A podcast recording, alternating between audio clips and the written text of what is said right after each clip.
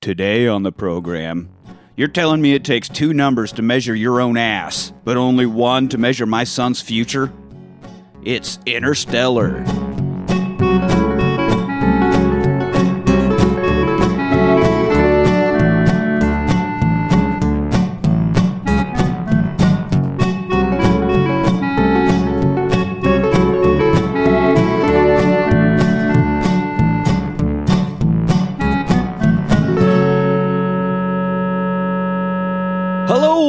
Welcome to the rewatch party. I'm your host Nick. Joining me today is the ranger to my black hole, Anthony. Yes. Yes. Like a moonlander in the Yes. hole. Also, Yes. you probably Oh, an actual moonlander. yes. Because mooning. More Yep. craters than I expected. yeah, because ass. Oh, well, there's that one really big one. And There's there is a sea of tranquility going on. No. and also Oh. joining us via the interwebs, Manny, hey guys, who Hey, said he was up? holding up to get coffee, but that's just a bottle of Coca Cola I see you chugging. um, well, my I've already finished my coffee, you know, oh, but all right. I I am severely lacking beverages right now. all right. Well, if you got to sneak away real quick, just make sure you don't make any noise. Uh, I'll be I'll be as what is it as tender as a, a bull in a record store. I think it's a China shop. Oh. I was I almost had it. I was almost there. God, your metaphors are like a bull in a record store. God damn it. Uh, today we are talking about Interstellar from 2014, written and directed by Christopher Nolan, back on our program from the Batman trilogy that we've done. Uh, I do love Nolan. I haven't seen all of his work. We were talking about that before we started recording. I uh, I have not seen Insomnia. Uh, the Pacino as a cop chasing down a serial killer. That's Robin Williams, for some reason. Robin Williams of all people. Um, what was this? Insomnia? I don't think I've seen that one. And either. then you know he did the I- Prestige, which is that magic movie that's pretty cool. Uh, I've never even heard of that. Inception, which we were talking also. I don't know how I've, I've I've seen it. I just have never even crossed my mind to to purchase it and put it in the collection. So somehow we missed Inception. Uh, and I haven't seen Dunkirk, that World War II movie he did uh, a year, two years ago. Recently. yeah, I have seen that one. Yeah, yeah. You know what the, the good thing about Inception is is that you can just put it anywhere, and it, because it's gonna be it's Inception. That's true. You can just. I do love how often there are little jokes about that in Community. Like there's one during one of Troy's like breakdowns where he just cries about random shit. He's like, I, haven't seen Inception.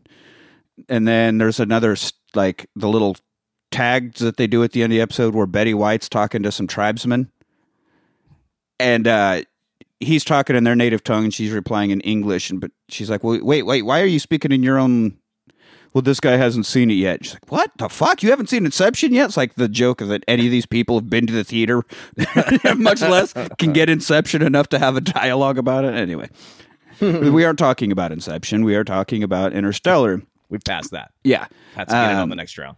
Yeah. It'll have to be in the rewind. But uh, I would say, as far as his high concept ideas, this is less high concept and it involves time travel, multiple dimensions, and uh, black holes. So that's if that's low on your totem of high concept, that's pretty impressive. Yeah. Um, I do appreciate it because I think that he has these ideas, and I'm sure a lot of directors have ideas like these, like you know his his things. But they just, how the fuck would you even convey that on a movie? And he's like, instead of being like, well, that sounds impossible to put on film, he not only does it, but he does it really fucking well. Yeah. And apparently put a lot of time and scientific research into putting yes, it on film. um, this was heavily based on the scientific work of. Did you get that guy's name? I'm trying to look him up. no, I don't think I wrote it down. uh da, da, da, da. there's one guy he uh even uh, had a bet with Stephen Hawking about some sort of space travel stuff and ended up winning so Stephen Hawking had to subscribe to Playboy magazine for a year that was That's got to be very frustrating. That was the him. bet. that was the bet because yeah Stephen Hawking's way too highbrow for fucking Playboy Kip Thorne is his name Dr. Kip Thorne and so this is based on his theories of like black holes, uh, traveling through wormholes, uh, and and and the like. All the stuff that we talk about in this movie is based on the work of Kip Thorne, and he also heavily worked with the visual effects supervisor and the team to make sure that the CGI looked right, and they ended up having to write new software Yeah, to even process the fucking visuals for this movie. Um, yeah, they talked about like one scene took hundred hours or whatever. Of- yeah, yeah. and it ended up being 800 terabytes of data. The program to be able to make these visuals. Yeah. Um, the result. 100 terawatts of data. yeah, no shit. Marty, Marty, oh my god. Um, no, the visual effects provided Thorne with new insight into the effects of gravitational lensing and accretion disks surrounding black holes, led to him writing two scientific papers, one for the astrophysics community and one for the computer graphics community. So not only was this based on actual scientific work, but spawned two entire new papers about astrophysics. Nobel So, Prize winning theoretical physicist Dr. Kip Thorne. yeah. That's what the movie's based on. So this is not uh, this ain't no. Hollywood bullshit. Is what we're saying. So he uh, that was when Nolan and Thorne were talking. You know, Nolan said whatever as long as it doesn't get in the way of my story, and Thorne's like whatever as long as it doesn't get in the way of fucking physics. And so they had to butt heads a lot, but came to something where they could both agree on. And uh, I think that's a huge part of the success of this movie, or how it all is feasible. Air quotes. It- Yeah, and I didn't write down, We like, have any no of that. idea about going through wormhole black holes, so as as far as we can gauge, it's feasible anyway.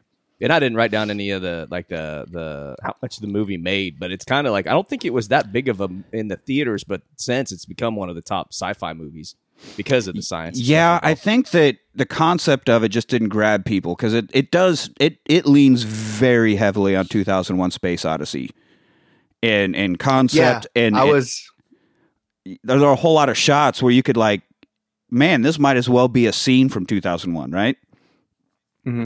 I had that thought many times throughout the movie. Yeah, um, which is fine. I mean, if you're gonna fucking copy someone, copy the goddamn best. But uh, yeah, it says that the the the budget was 165 million. It grossed 188 million, so not like it made a whole lot of money. But now the worldwide gross is 774. Yeah, so it- so it made it, made some money. it, it took a while, but it got there. Yeah, I just I remember like, oh yeah, Matthew McConaughey's going into space, and uh, I don't like I don't remember the trailer playing up the family angle a whole lot, but obviously it showed his kids, and so you're like, well, whatever. So he has to go in space and save, find a new planet. Got it, you know. But it, I just don't think it was sold in the in the trailer, or it wasn't sold to the public as a concept near what it ended up being. So I think that its its advertising campaign uh, hurt it, or you know, definitely didn't help people get in there to see it. yeah, But- I honestly don't even remember hearing about this movie. I just remember renting it one day and thinking, "Holy shit, this is badass." But yeah, movie theaters, nothing. I don't remember anything. I know. I went to see it because it came out like in the middle somewhere of the Dark Knight trilogy, so I was very much like, "Oh, Nolan, yeah, I'm going." um, and I don't know that I even gave two fucking shits about. Like, well, what's it even about? I don't know. It seems stupid. No, it seems like Christopher Nolan, and I'm going to go fucking watch it. Is what it It was just after Dark Knight Rises. Dark Knight Rises was 2012, and then this. So I was like, I was in my full on, yeah, Nolan fucking rules. It's a it's a Nolan movie. I'm going. Um, but yeah, I don't I don't think that it was pushed that hard. So you probably didn't hear about it much in theaters, but which sucks because man, seeing this yeah. I mean, they could In have just the started theater like, is- oh, oh. Anne Hathaway, Matthew McConaughey. Are they doing it in space? I don't know. Maybe like you're gonna have to buy a ticket and find out. I'd watch that. Just picture yourself in a capsule with either of them and not fucking. Good luck. Dude. I would I physically could not do that. I would I think I would like implode. Yeah. Uh, space nut floating around your capsule. I should not have pulled out. pretty sure NASA forbids space sex very strongly. Yeah, well, so Good does the luck. Catholic Church. Fuck them too. All right. Well, let's get into it because this is not a short movie, um, and will probably No, not it be a is not. short episode either. So let's see. Oh, this is Buckle this up, borders on three hours, I think. Yeah, it's a it's a long one. So I was trying. I was like, well, let me weed out some stuff that's not important. Uh, fuck. because there isn't like there is very little fat that could be trimmed out of this movie. Um, but we open up, we see a bookshelf, and there's dust falling and some narration. Right, said my dad was a farmer, just like everybody else back then. We see this giant cornfield. Uh, Christopher Nolan actually planted thousands of acres of corn, like created this cornfield to to film in, and then was able to actually sell the crop afterwards and made a profit off of it. nice. He's like, Tim Not bad. Costner, you done with this corn? Yeah. we'll just throw a house down here where the baseball field was at. That's right. uh, we still have the Field of Dreams set. No, no, no, no, no, no, no, um, anyway, so probably helped, you know, a couple thousand dollars out of the hundred and sixty-five million dollar budget. so that's gonna offset it. it's like, I'm sure it helps a lot. Yeah. Um, anyway, the narrator says that he didn't start that way, and there's a, a ship that crashes, and you're like, okay, interesting. Uh, we hear the name Murph, and suddenly we see Matthew McConaughey. He's waking up. So um, Murph is his daughter who walks into the room, and I didn't. We see Murph in like four different ages, played by four different people, so I didn't write down Yeah. all of them. Same with the son Tom, but uh, she walks in and she says, "I thought you were the ghost," and he's like, "What? No, no, go back to bed." That was that was Patrick Swayze. And then Charlie Murphy walked in. That was yeah. he was the darkness. He was the, darkness. the ghost of the darkness. God damn it! Wow, that's there's levels to get that one. Um, you put mud on my couch. Uh, all right, so yeah, he's, she asked if he was dreaming about the crash that obviously he was dreaming about. That's what we just saw. Um, he's like, just just go back to bed, Murph. I don't I don't have a good Matthew McConaughey impression, especially if he's not from Dazed and Confused. So I'm probably not even going to You try. just got to be real breathy. Go back to breath. Go back to bed, Murph. go back, Murph. That's that's mine. Uh, I can't help but think of that Between Two Ferns with Galifianakis when uh, it was right after the True Detective, where it was McConaughey and uh, Woody Oh, God, Harrelson. yeah, yeah. And uh, he goes, When you and Woody Harrelson were filming a scene together, were you worried about all of the sacks not getting hacked? All right. How much of the budget was spent on marijuana? I don't, I don't know how like you the best acting jobs would have to be trying to play it straight in those friggin' between. Oh, that's why I love watching the bloopers because they all lose it. And I, I think it was Jon Hamm was like, "How the fuck do people do this?" uh, anyway, But yeah, no that that season one of, of True Detective is damn near a perfect season. Of That's what I've heard. That's what I've heard. I Have yet to watch it, but that's what I've heard. Um, so the narrator, back to the narrator, says all the wheat died. The blight took it. Yes, I have notes. I didn't take many notes during the movie, but I did make a bunch of notes after, and one of them is about blight, which is kind of a anticlimactic end of the world situation, but it probably more realistic than a lot. So Just it's like killing a- all kinds of vegetation, and they say Yeah. it killed all the wheat and okra, but it's, Well, yeah, the same. This is kind of like the the bee concept. It's like if the bees go, then there's no more crops, which means there's no more food, which means we go then. And so right. similar, similar. Is that like the blight kills all the? Blight. Well, and the blight crops. needs nitrogen to survive. It doesn't need oxygen to survive. And our atmosphere is made up of eighty percent nitrogen. So obviously, it can suffer out all the. It can kill out all the planets, all the plants, and still be going. But we I, later on, I think one of the one of the quotes that they said is that the last the last person to starve will be the first person to suffocate, or something like that, because that means that all the plants are dead, and now there's no more oxygen. I don't know if you caught that. One. Damn, no, I didn't catch that one. it's just so it's a real happy movie. Um, but corn, they found that corn has survived so far, so just everything became corn. Um, corn, Always corn. Corn just- is the more, uh, more most resistant. yeah. It was always also like been. the one thing we're really not supposed to eat corn like we do, right? Like I know they make it into syrup and they do all this stuff. You definitely don't want the high fructose corn syrup. But It isn't like I don't know. I heard something about like that. That's why you still get the husks of it in your poop because you it can get the the meat from the inside of the corn, but yeah, not you the still shells. get the and- nutrients, but you don't get that outside. and your bodies aren't made to process it. So- yeah. I don't know. It's There's, there's throughout whole the movie, like- anti-corn. everybody's eating corn based stuff. Yeah. it- so, but it's That's, that's just all there fiber, is. baby. yeah, you, oh, your poops or something. That's right. But uh, we find out that the, Oh, nar- yeah. the narrator is Ellen Burstyn, the mom from The Exorcist. She she did make two Oh, movies apparently. Right on. Uh, notice she's sitting down because how she fucked her back up when she got yanked across the room. right, right. That that whole stunt. So no more walking around for her. I'm kidding. She's fine.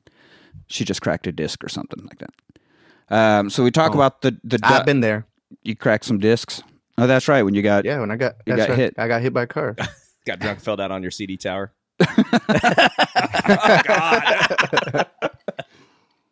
oh man. That's why I switched to vinyl. They don't cut you so much when you fall on them. anyway, so we talk about the dust, not the Dust Bowl, but since this is the future, so same but worse. I guess Dust Bowl two. You know, you got to raise the stakes for the sequel, and uh, they Yeah. and, and, And Earth- apparently, the, sure those did. dust storms they created on set. Like Yes. those were actual dust storms that they They made it like a That's kinda synthetic crazy to me. synthetic dust that they put in front of high powered fans to make these giant dust storms. So that that is not CGI. I'm sure they embellished it a bit with the CGI, but I think Or yeah, the CGI everybody's budget Dying of, everybody's dying from lung cancer because they breathed in the synthetic dust. synthetic Yeah, dust. as opposed to the yeah. Uh, this is still particles going into our lungs, Nolan. So th- uh, this is still bad. It's made out of cocaine.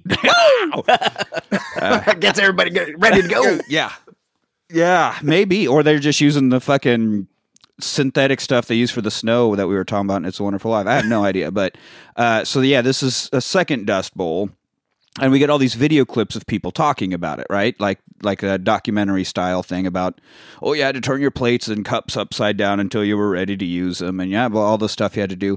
This was all actual clips of people talking about the Dust Bowl from the 1930s. So he's just Yeah, using I felt like it was Dust Bowly. well, yeah, because they're they're he wants to show that that happened again, and now that we're on the other Mhm. side of it, I mean, it's still happening. I guess we still have big dust storms, but we actually have crops, and they they don't need to wear masks all the time because of all the dust and stuff. Um, so they're just clips everywhere. These people talking about the air quotes future Dust Bowl, but he's using clips of the actual people talking. You know, so these are all real interviews with people who, who went through the 1930s. right. So I thought that was a cool detail. Why why try to hire actors to do it when you got it all right there? Just fucking you're not going to get a better account of it than the people who actually Yeah. went through it. So yeah, uh, McConaughey is Cooper, and uh, I just wrote Coop in my notes the whole time because Coop is a hell of a lot shorter than McConaughey to write out. so he will be Coop. His dad is Donald. It's John Lithgow, motherfucking John Lithgow. Lithgow. As much as I I love like this guy. John, I love John Lithgow, and he is in this rewatch. Just it's a sin how little he's in the rewatch. I have just thinking about that. I was like, I love Lithgow, but what do I what what? Uh, I think try to try to imagine like what what has Lithgow been in that he hasn't been good in? Yeah, it's like Goodman. When has Goodman sucked? Yeah. Yeah, Ever? Goodman, never, Never. never. I agree. Yeah. And Lithgow's awesome. If you don't like, if you want to see some shit, season four of Dexter, where Lithgow's the main guy he's chasing. Jesus Christ! I mean, whew, that's fucking. That's really something. I'm that one, I'm not even joking there. But then he's also the villain in Cliffhanger. experience. The best, the best part about Cliffhanger is that you have to actually think that Lithgow could stand up Stallone at a fist fight. Somehow, but I think that can happen. that's in the rewatch we'll, or in the rewind because I got that after. Anyway, we'll get there.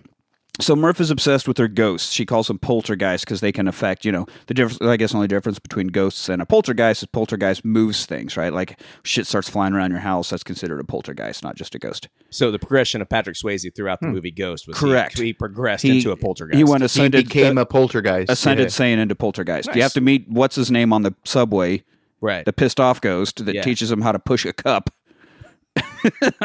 anyway, and then you get possession. Which that, is that another level? no, I mean, ghostness. I, I have no idea. Usually that's demonic and not a Well, ghost per se, but sometimes because he does possess Whoopi Goldberg, so he can fuck Yeah. to me more. Right. That's the weirdest threesome ever. Ah, man, I know. It's like it's sexy in the movie, but the whole time I'm watching, it's like, dude, that, she's doing. it I've with never Goldberg seen this right now. movie. Ghost. and You've you never guys seen are Ghost? Kind of making me wa- no, but you guys were making me kind of want to. What the like? What How could you? That's he, he possesses Whoopi Goldberg to have sex with Demi Moore? Yes. Yeah. Nope. Makes sense. What the fuck? and this is a family film love story. Yeah. Anyway, you'll have This to. is- oh yeah, We already passed the G's. Yeah, yeah. We had, went straight to Ghost in the Darkness instead of just Ghost. But so anyway, um, Poltergeist. So we get the line science is admitting what we don't know. You know, uh, he because he was a scientist first, obviously, and a pilot before the world went to shit and everybody just became cornfield corn corn farmers. farmers. farmers. Um, so she wants to figure out what's going on. She doesn't think that it's just a weird occurrence. Like there's there's something going on here. The books seem to be falling off bookshelves in patterns. There's something here. So she's like, okay, well, you know, You got to admit what we don't know, and that's the scientific process, going through the process to figure out what we don't know. So you've got to go through the process, you've got to get solid conclusion, you got to collect data. And he's like, and I think that's pretty cool. Like, don't be scared of the ghost. Figure out what Yeah. the fuck's going on, girl. Let's do it. Yeah, that's why science is better than religion. Goddamn right. I, Uh, Because you just be like, nope, Jesus did that. Let's I move don't, on. I don't like Ricky Gervais much, but he did have a great quote of if all of the books in the world got destroyed, which Republicans are trying to do, but and we started over and wrote new science textbooks and new religious textbooks, the science textbooks would be exactly the same. The religious textbooks would not. And that's why you can have faith in science, you cannot have faith in religion because it's completely made up of bullshit. The fact that you would get a different completely different religion means that this isn't actually really the word of God. right. And that's a damn good point. No, absolutely. Trust the science. So anyway, uh, they're on their way to school. They get a flat tire. Got to patch it. And there's- I think there's somebody that's already been patched a few times. Like Yeah. you can only Well- patch a tire so many times. and this is in the future. Oh. and yeah. there was this. This is Yeah, this is- They'd already watched a baseball game at this point, right? uh, no, not yet. Not No, yet. Okay, so No, yeah, this is in the just taking them future. to school. but they're all driving like model vehicles like from this time like all the vehicles are from what i can gather this this this part of the movie takes place in 2067 Something like that. so yeah. and it's kind of timed by during I- the baseball during yeah, the but they don't. I don't know that they ever really specifically give dates because there's so much. Like they, they'll say this much time has passed, but I don't know that we really because maybe he was like, I don't want to have that thing where the whole internet's like, today's the day Matthew McConaughey traveled to an interstellar. oh gosh, we sure don't have wormhole travel yet. Derp derp derp derps that they all do for future. But it was movies, so- enough. It was it was close enough that characters like Lithgow's character lived in a time before this. Right. Like which Yeah, is what yeah. they kind of discuss it kind of times it yeah. during during the baseball game because lithgow's character says yeah there used to be real major league baseball when i was a kid and then mcconaughey's Yeah. like well it's it was always been you know we were too busy fighting for food to play baseball when i was a kid Yeah, sorry, baseball had to go away for survival, dick. But look, it's coming back now, so just calm down with that. Back in my day, old man shit. we were still using baseball bats just not so many baseballs Looking at you, Russia. Um, anyway, so you know, how can we patch it? Got to figure it out. You know, so his son, he he knows his kids are very different. His son is very much going to be a hands-on working man farmer type, and so he encourages his son with that part because he obviously does that too. But he knows his daughter is more of a of a scientist, more on the mental side. So he, which is great for him because that's what he wanted to do. So he gets to like relive his his youthful fascination and the stuff he's no longer allowed to do through his daughter now. So he's really encouraging each of them and in the two different parts of what he does now. Um, which I guess you know every kid's going to be different, so you can't make them do what you want. You just got to find a way to encourage what they want to do, right? But he, this also means, sorry, son, you got to go patch the fucking tire. you want to be hands on? Go get your hands on that tire, bud. um, so And during this this kid is, and I didn't even write down the actor's name, but the actor's he's a lot bigger now. The the kid, the 15 year old kid, is he's a kid that's in Dune. The Oh, main really? character of Dune Yeah, now. Yeah. oh Timothée Chalamet. Chalamet, yeah, that's it. yeah, Sorry. I don't really like that kid. yeah. Uh, I've Tim- heard he's a good. I heard he's a good guy, but I just I fucking hate his face, man. His face his face is like if you told AI to make a make a per I don't know, it just doesn't seem like a real face. I- uh, yeah, It's it too seems like pointy. real it's like his eyes are a little small. He's got this big old forehead. Like it just looks wrong. It I makes- mean- it makes me uncomfortable. all us handsome dudes on this rewatch can sit up on our mountaintop, passing judgment on all these famous actors' faces. yeah. But at the end, I am as God made me, sir. Sorry I can't be as beautiful as you, Oh, rewatch hosts. I'll go make another hundred million dollar movie. Oh darn. um anyway, so as while Tom's out there changing the tire, he's talking to Murph and he explains that Murphy she's mad because she's named after Murphy's Law, where everything that can go wrong will. And he goes, No, no, no, no, no, no, no. Murphy's Law just doesn't mean what's bad will happen. It means whatever can happen will happen. And I think that's a beautiful thing, girl. All right, all or right. that was just That's fine. right. That I was think that's a that's a just that was fine just for us. fine with us. That was just fine with us. Um, suddenly, this drone flies overhead. They're like, "Oh fuck, something!" just something going on. Cool. and, and so they just take off driving through this cornfield. I'm like, "Was the tire even patched? Did you just drive off the jack?" No, Like, because they said like the tire. But yeah, I don't know if they had it jacked up yet. But it's a dually. So they still have one good tire Okay. to, to drive. Yeah, off. there, he did say something about the truck. I was like, did you just? You almost he's just been standing own there. so that dude. entire they time, weren't driving on the was rim. It was there. a dually pickup. Yeah. So you could you could do that. It'll just shred your tire. Which tires are probably Well, hard- you're your driving through probably hard to come cornfields, by. uh, and they're patched five or six times at this point anyway. Yeah. So, um, yeah, going all through this. So now he tries to get data from. He has his computer out, and he's like hacking into the drone somehow. Yeah, he's getting- using Bluetooth technology or something. to I don't know. He's in- using something, but he's dialing into the drone. Yeah. So he's like, "Hey Tom, you get over here and drive." Murph focus this wand on it so I can do this stuff, and then they get to a cliff and you know almost go over the edge of the cliff. So I was like, "We lost it." No, we didn't. And all of a sudden, he comes flying back in. He was able to get the comm link. Now he can control the drone. Oh, look at how cool I am! All right. And so he makes it land so they can look at it and check it out. And then finally get to school. Like, of course you're late. And so instead of saying no, we we're chasing this government drone around and hacking into it. You know, he's pretty smart. He's like, yeah, we flat tire. Yeah. Yeah, it's true.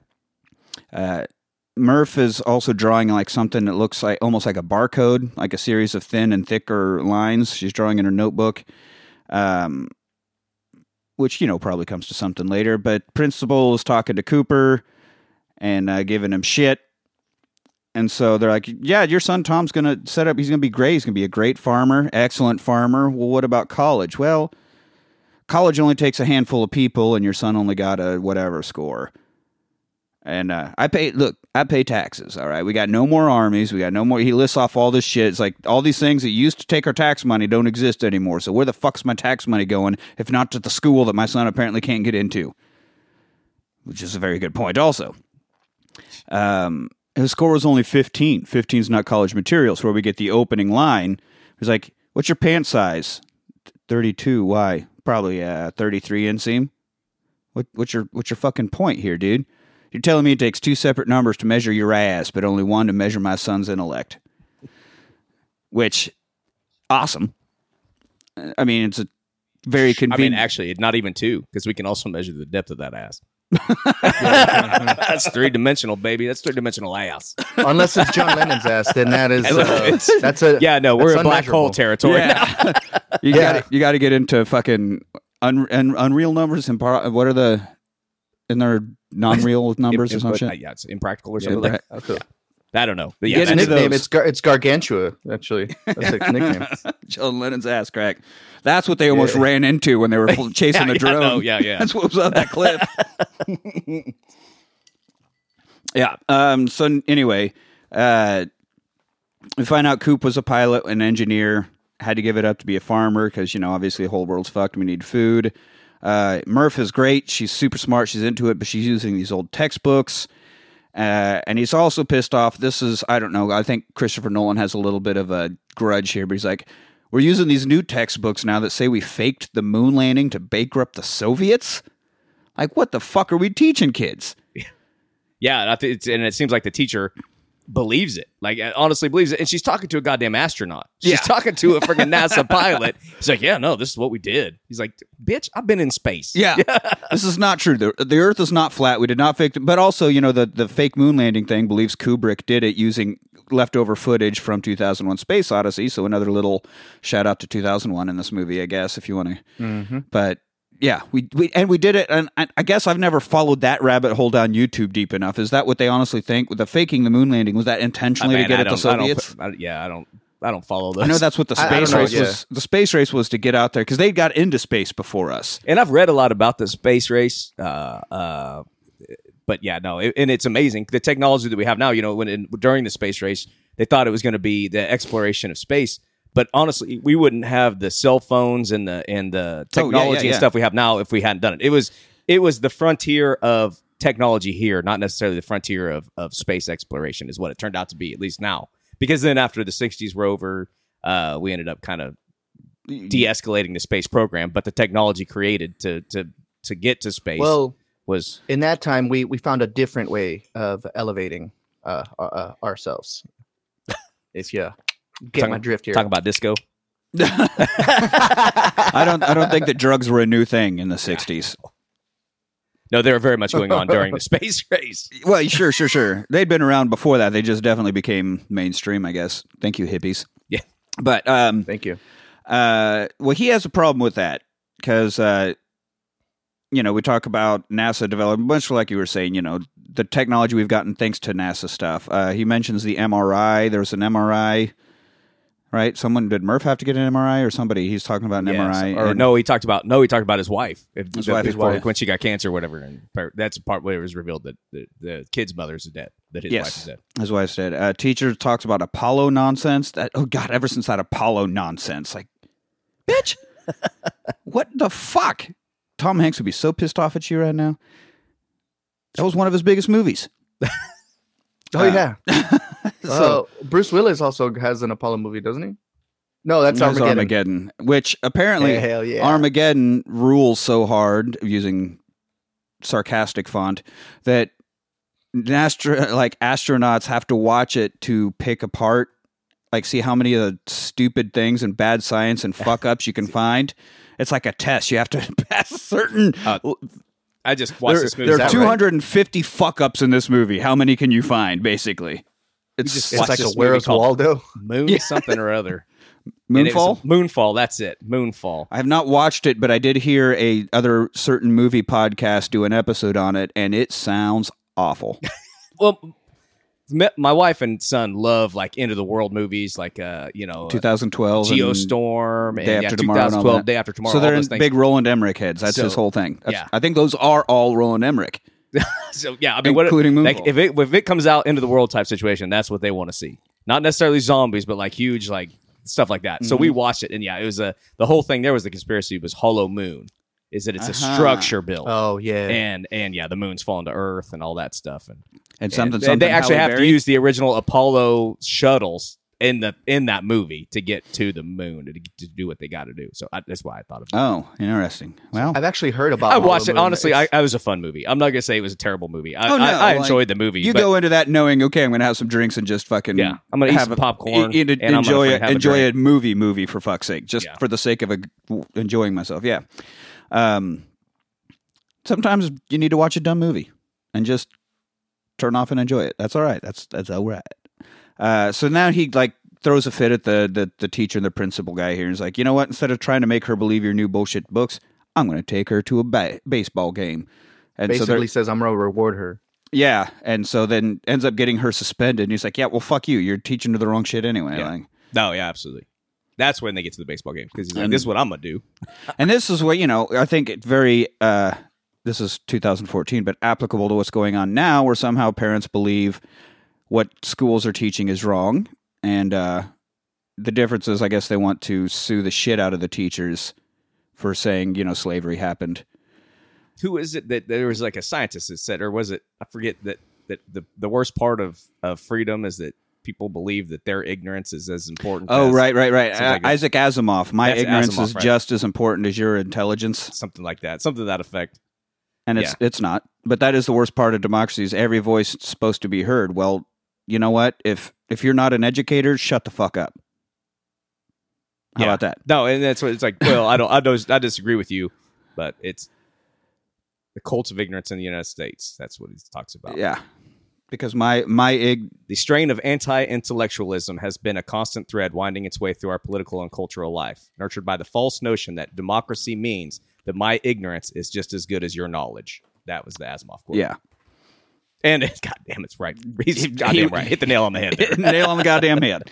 Um, so anyway, they get you know you're gonna reward her for being smart as opposed to the bullshit. Uh, we get back home and all the combines have returned to home base. They're all sitting at the house. He's like, "Well, that, well, that's not good. Something must be off with their compass." Murph, let's go check this out. Uh, so what are you bitching about farming for when everything's automated? You ain't got to be in the machinery anymore. Oh man, it's honestly They're- getting that way more and more, and that's almost a problem because a lot of guys that I know that farm, like you buy these John Deere tractors and stuff, and they got all these high tech computers and stuff where they can you can set it on a on a on the GPS and it'll just go and go and go. The problem is that you have to take it back and pay for them to fix anything that goes Uh, of course. Well- like you can't just have a mechanic go out and do No, it. no, no, no, no. So- look, look, look. If we're gonna sell you something, we got to make sure that we make money off it again. Right, right. So I Good know that- old yeah, capitalism. a lot of that stuff is that's how they're they're getting to that point where I'm- it's automated. I'm getting to the point where I just want to live on a goddamn commune. Goddamn it, capitalism. everything it, it's ruined fucking everything. Like Trains flying off rails when they were warned that this is bad, but we can't spend money for fucking safety. No, no, no, no, no. That's going to cost too much. Oh, yeah. I would rather take home $400 million than spend a bit of it to make sure nothing happens and people don't die. Oh, God. No, no, no, no, no. This is uh this is probably a road we don't want to start going Yeah, down if I we want to keep this to a, to Yeah, a right, reasonable right. time. It just keeps coming more and more fucking I am uh, and 100% in agreement with you, but probably more and more Yeah. important and present, but we still think, well, you know, well, money. Yeah. It's late stage capitalism, man. Yeah, it sucks. So we get to back in Murph's room, books keep flying off the shelves, right? And she's keeping track. Again, that's what her little pattern she was drawing. You know, it's either it's Morse code, maybe it's something. It's definitely a code. uh, seen out on the front porch having beers. They still get beer. Uh, I don't think there was a brand. I think it's just like a blank bottle. corn beer. corn beer, probably. Yeah. um, and old man Lithgow says, "Well, I hear that school didn't go very well." He's like, "Look, man, it's like it's like we're forgetting who we are as people, you know." It's like, dude, you got to lay off the fucking cornweed. Corn weed. Yeah, no, Joe. You think there'd be hemp? Hemp. I don't. I'd have to see what the he- hemp's blight. Freaking yeah, Yeah, blight level or whatever. Yeah. yeah. I don't know, but so he, you can tell that this father-in-law who's living off of his son-in-law does not like his son-in-law. Like my daughter died, and now I'm stuck with you. No, motherfucker, you're dependent on me. Maybe dial back the attitude a little bit, piece of shit. Um, but mostly because I guess he's like the good old boy, just work with your hands and keep your head down, and the the struggle is the reward type of guy. Where Cooper is like a no man, I'm a I'm an intellectual. I fucking traveled in space. You know, there's there's more than this. There's greater, and we're turning our backs on everything that used to make us great. The strive for w- more, the strive to figure out you know, what we don't know, to explore the unknown, and now it's just like, well, nope, plant corn and live, and it's pissing him off that we're like regressing Right. as a society in his mind, and so they're completely different viewpoints. And, and old father-in-law is pissed off about it. But we have a great line here. He's like, "We used to look up in the sky and wonder about our place in the stars, and now we just look down and worry about our place in the dirt." That's a good line. It's I a really very- enjoyed that line. Very good line. Um, and then we cut from that immediately to more Dust Bowl interviews. Like hell of an edit right there. Worry about our place in the dirt. Boom. Yeah. Well, you know, when then the dust Talk was about coming in, so well, you know, we'd have to wear these masks. Uh, we'd have to we wrap don't want to be breathing in on it. t-shirts around our faces and uh, you kept your your plates flipped upside down you see until you're ready to use it and i don't know why everybody in the dust bowls turned into old muley from beloit kansas the homeless guy we Because talked about a- it's all that dirt that they've been dr- breathing in for all day. yeah it must be well you see um, if you get some dust in your lungs you just rub some ketchup bust around your waistline you see um, um, everything the cure for everything ketchup Where is mustard- this going? uh, that's we've brought him up on the show before old gary Oh. uh, Gary Peterson, Gary Peterson, Muley. We can always call him Muley, but his his his cure for everything, everything, ketchup and mustard on the waistline. Step one, ketchup and mustard on the waistline, and then it goes off into, you know, whatever else. But that was always the first step for for curing anything. Uh, so now we get a sweet moment at a ball game with Tom. Uh, you know, it's like I like the farms. Like I know, I know, and that's why I'm encouraging you to be a farmer because I can tell that's what you're into. Bud, that's okay. You don't got to be like me. That's all right. You do you. Uh, good, good little parent son scene here, and all of a sudden, the you notice that all the players have just stopped playing the game and are staring up and yeah. like the wide eyed, and this siren starts going off, and here comes the wall of dust that is an actual dust storm that they created. So mask up and get in the truck and race home. Um, of course, Murphy immediately runs upstairs because she wants to see what the dust is doing in her magic room. Uh, and the dust is falling in a pattern, much like she was drawing in her book. You know, thin line, thick line, thin, thin, thick, thick, thin, thick, whatever. Like a little, it looks like a barcode, kind of. Um, so the next morning, she see she wakes and her dad's sitting on the floor working on the puzzle, and he's like, "It's gravity." Well, yeah, dust settles because of gravity. I guess. What do you mean it's gravity? That doesn't. That doesn't mean anything. I don't fucking get it. Um, and uh, father-in-law says, "I'm going to take Tom into town. You can clean that dust up when you finished praying to it," Yeah. which was pretty funny. uh, and then I still don't know. They talk so much about gravity, and you know, eventually we get to Michael Caine, and he's talking about the gravity equation, and it's just you know, uh, uh, gra- gravity. Well, what?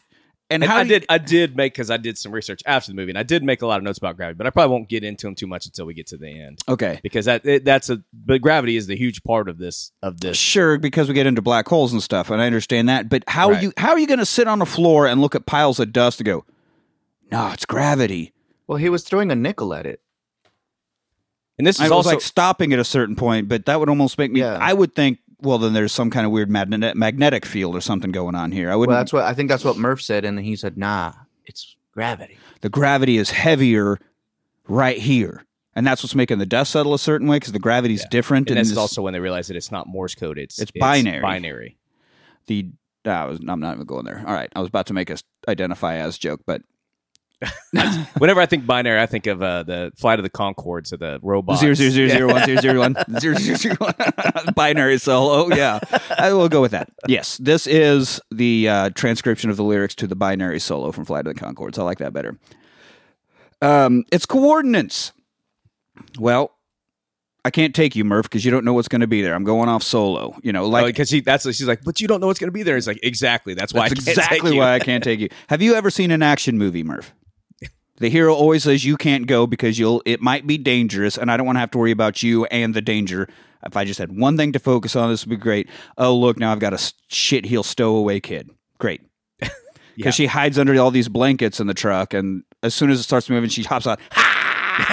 gotcha. It's like you should have waited till I was out of the driveway. Get the fuck out. Yeah. I was actually backing up to the garage to load up the truck, so get the fuck out. That's what I used to always say at work. Like if there's something hairy that we had to do, I always say like, "Well, I'll go up with you." Like, no, ain't no reason in two of us getting hurt. Yeah. so, uh, and he is not at all shocked. Like he knows her well enough to be like, I'm surprised that you didn't put up more of a fight when I said you can't come along. So yeah, kind of assumed you'd be hiding somewhere. um, but then he's just like, make yourself useful. Um, he's so good. Like you could tell he's a he's a great parent to his two very different kids. But Yeah. They call what foil characters is what they call them in the movie world. Like the two kids exist in a very different in very different meanings to not meanings, but they both exist very differently so that they can point out the positives and negatives of each other. oh, Where the okay. one is like where the farm doing stuff with his hands and and he has his issues, whereas she is intellectual and and bound and determined to do all these things. You know, he's perfectly content just turning earth until the end of his days, and she's looking for something more. But they each exist so that they can point out the positives and negatives of each other. Interesting. And then they hmm. also show the two cool. sides of the dad very Right. well. Yeah. Play that up. Yeah. Uh, it's almost like a competent person wrote this. Yeah. Huh. Weird. Um, also, this role just makes me love McConaughey. He's just so fucking good in this. I mean, there are times like, not that I've ever thought he was a bad actor or he's just like the the good looking, all right, all right, all right, feel good guy from Dazed and Confused or whatever, which he does a lot of those roles because he's stellar at them. But the dude can really fucking act when he Yeah. gets a role that that brings it out of him, and this one definitely does. It's just like, oh yeah, No, I think This he just- guy's really fucking good at this and job. Confused, and then the roles he got after that, everybody thinks of him that way. But Yeah. man, the, the friggin' roles that he's had that he just nails down, you're like, damn, man, he. yeah. I think it was Mud. He he had a role, uh, and that's what Nolan saw. Was like, oh, oh, okay, yeah. Let me let me cast this guy. Okay, he can do it. Oh, so um, anyway. They they get to this place. There's a chain link fence, and I like he's just like fuck it. You know the whole world's dead. Nothing is running anymore. And he just gets these bolt cutters out and wants to start hacking Oh, through it this. was Murph. Murph's No, like, he says he's did like, you bring your the- bolt cutters? Yeah, did you bring the bolt cutters? He's yeah, he's out there starting. I always to called him the universal key. hack. Yeah, it is. Got that master key? either either those or a drill. We'll get through. yeah, no, no, those big bolt bites. I got a big set of bolt bites that I've had with me for a long time. Turns out that they ain't a whole lot of locks that can stop them. So it's the old freaking master Nice. key. yeah, we uh, had a you know gang gang boxes, the big metal like gang Right, right, boxes right. you start tools tools, and and, everything with a padlock. Well, we got one delivered to the job site, but it had a different padlock in it, so we didn't have a key to open it. I was like, "Well, God, what do we do? We need to figure out who had this last. Maybe they still have a key." It's like, "No, get a drill." It's Yeah. really easy to break into these things. It's just drill it. I was like, "Oh, so Locks don't keep anything safe. Great. Good to know. Well, if you get those disc locks, you can't fit your bolt bites in them. You got to get the drill out for those. Yeah. that stuff. Well, yeah, because it, it's in a little compartment. Right, yeah, Specific hard to size. Yeah. So anyway, but yeah, you just drill the fucking keyhole out and then there he goes. Cool. Awesome. Just be real careful if you do that to a locked gas tank. Oh Lord. Good to know. Anyway, here's how to break into literally everything with the rewatch party. Educational tab. Bing, bing. Um. Anyway, so as soon as he tries to cut into it, all these lights come up, and there's you know people there like step away from the fence. It's like oh fuck, fuck. I guess the government is still running. um, cut to him being inter- inter- interrogated by a TARS robot. T A R S, all capital letters. Um, where'd you get the coordinates? Where's my daughter? Where'd you get these coordinates? And he's like, you fucking bucket of bolts. I'll fucking turn you into scrap metal, you piece of shit. You're a fucking robot. I'll break you to pieces. I don't give a shit. What, what, what kind of strong arm shit is this supposed to be? You know, These robots really are not- also like very much like they're made in Minecraft, which I only know about Minecraft because of my kids, but very boxy. Oh yeah, yeah, yeah. out. Very, because it's all like square pixels. Everything in Minecraft is Yeah, square big pixels, square right? So these uh, these robots do look very much like that. And then uh, Anne Hathaway comes in. All of a sudden, his attitude changes. Like, oh hey, oh, wow. It's like, ooh, Yeah, well, my, all my attitude would change as well. Yeah. yeah. Ah, I was getting mad at this boxy robot, but now I'm uh, thinking about a box Now, in another way. now you know I'm just mean? getting a little mad myself. How you doing? Oh yeah, my daughter. Wait, what's It's about to beat up this box. I was about to beat up that box, but I'm about to beat, beat up, up this your box. box? There we go. That's what I was trying to get at. Yeah. Uh, so Beatboxing. That's what I'm gonna call. That's what I'm gonna call sex from now on. It's what's that, girl? beatboxing. Your cunnilingus style is very weird, but effective. Anyway, we are. Yeah, this is par for the course for a rewatch episode. Yeah. Um, look, your daughter's fine. She is very smart, like impressively smart. Uh, must have had a really smart mother. Little dig there, because obviously you're an asshole, so it couldn't have been from you. He's like, I'm gonna let you get away with that only because you're Anne Hathaway. Yeah. Yeah, no. Say what you want, girl. And you got and you got those. Turns out I'm into that now. Yeah. what are you into? Yeah, me too. Yeah, I love whatever that is. Um, so now we find out this whole place is run by Doctor Brand, who's the great Michael Caine. Uh, Michael back, Caine? back also from the Dark Knight trilogy. I think of like a you know a proper Englishman when I think of Michael Caine. I would not. It'd be like, and welcome, Michael Caine. Michael Caine. Michael Caine. like it's the fucking whatever from Idiocracy. yeah, He's driving a giant dildo mobile. driving the dildozer. Michael Caine. All right, What a that's a hell of a name. dildozer. Uh, you need to no, go. Michael Caine. Oh, Michael Caine. Yeah, good old Michael Caine. Dildozer too, though. That's not that bad. Uh, also, he's back from Children of Men. He was in that movie where he played an old hippie that likes to do fart jokes. So if you want to see a really stoned Michael Caine do pull my finger jokes, that's your movie. And and you do. And you do. Yeah. Again, because you have the image of distinguished British gentleman when you think Michael Caine, but not long haired Pull hippie. Finger. Does What? it sound like that? God, Why is everything Bane with you, idiot? Just different levels of Bane. Yeah. Pull my, my my finger. Sean Connery is Bane on helium. My Michael Caine is mentally deficient Bane. um. So anyway, Cooper Do knows you him. feel in charge? Do you feel in That was Michael charge? Caine. And this There, oh, that was, that was and nice. this gives you power over me. Does it? That's just Michael Caine doing Bane lines. Sir Michael Caine. Sir, my he is Sir, Sir Michael, Caine. Yeah. Um, but anyway, uh, Cooper knows him from you know his NASA days.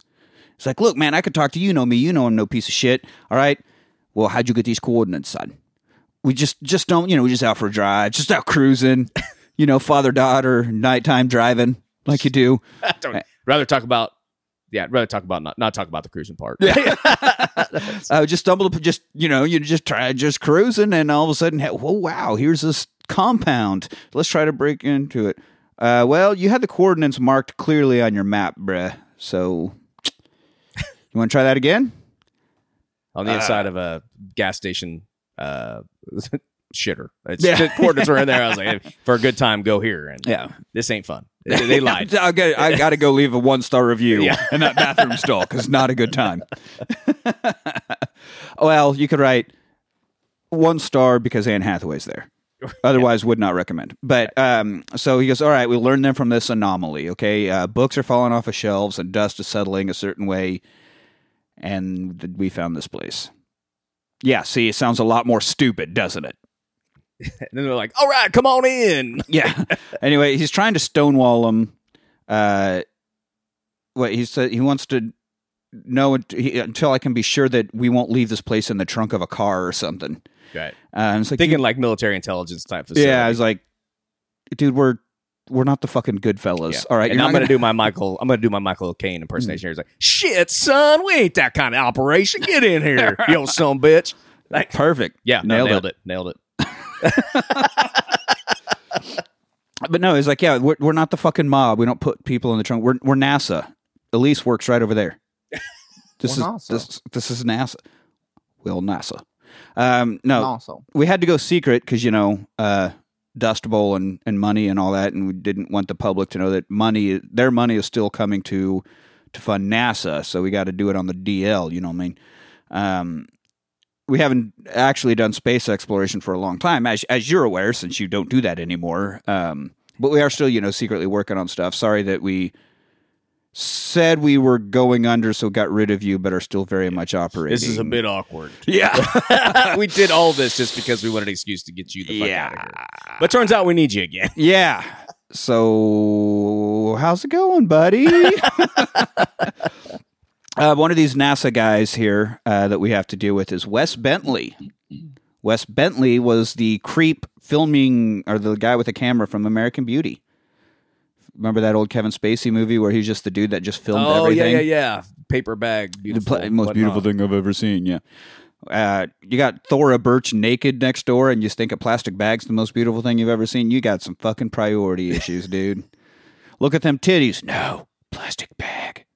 But but but, but, tit- titties? Yeah.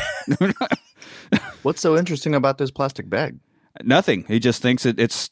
I don't remember some artistic like it's it's Yeah, free. no. It could just go on the wind and whatever. It's the most beautiful thing he's ever seen. Mhm. It's he's like a really weird uh, emo, Fil- film emo art guy. guy, Yeah, it's it's a weird movie, and his dad thinks he's gay, so he kills Kevin Spacey. The end. Yeah, he sells weed too, right? Yeah, he does yeah, so sell weed. Right. Uh, so anyway, Michael Caine's like, "Hey, so the Earth is basically over, right? You know, uh, I mean, we're we're on borrowed time at this point. It's.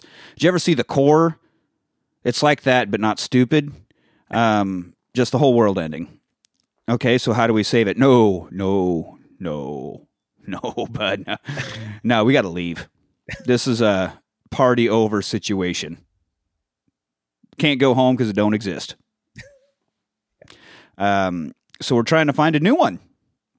You know, we sent some people out there on the Lazarus mission. Oh, rebirth. I get it. Yeah, that's that's witty. You guys have always been really good at your mission naming, death, rebirth, all that. but there's no habitable hab- habitable planet. Yeah, habitable. Habitable. And our solar system. Right. We thought of that. Well, the nearest other solar. I mean, solar systems. I just imagine smoking my first cigarette and saying, "That's habitable." Yeah. so I did after my first line of cocaine. oh fuck! No, uh, I've never done cocaine.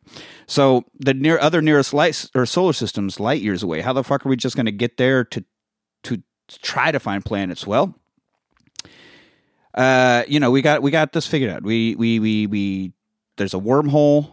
We've traveled through. We've sent people through. wee it. all the way home. We we we we all the way home. Yeah, uh, that's what this Lazarus mission's all about. You're right. We need we need you, the the best pilot that we have now, to do this because we sent twelve people out and they haven't come back. So they're they're when all our Turns out you're the thirteenth best Yes. pilot that we have. Turns out this is your lucky number. Maybe we'll, we'll hope. Um, so an hour ago you didn't even know I was alive, and now you need me. Well, then I got fucking stipulations here. So, so uh, I would I would immediately start like, no, okay. So now your whole thing is dependent upon me, the guy you tried to kill because you didn't even know I existed an hour ago. Yeah. Okay. Well, We're gonna talk about Severance because I'm still a little salty about you laying me the fuck off. Yeah. First off, uh, I got 13 uh, automated pilot combines that are fucking up. You better get out there and fix that shit. Second, got a father-in-law. He's kind of an asshole, but he needs looked after. Third, my son. Yeah, one more thing. Um, none of them want to pay taxes again. Ever. Uh, uh, he doing all right. Whatever. Fuck that kid. But that kid. That's what you get for being Ben's little brother. uh, no, but he's uh, he doesn't want to leave his kids. Like I don't want to leave them for years. Like I'll be gone. There's no way that even with you know your your wormhole travel, this isn't going to take multiple years, and I don't want to be away from my kids for that long. And he's like, hey, dude, someone's got to go out there and save them. You actually got to give them a planet they can live on, or they're going to die. So you either want to spend a couple years with them, or you know, give them a life. So this is your this is your choice right now.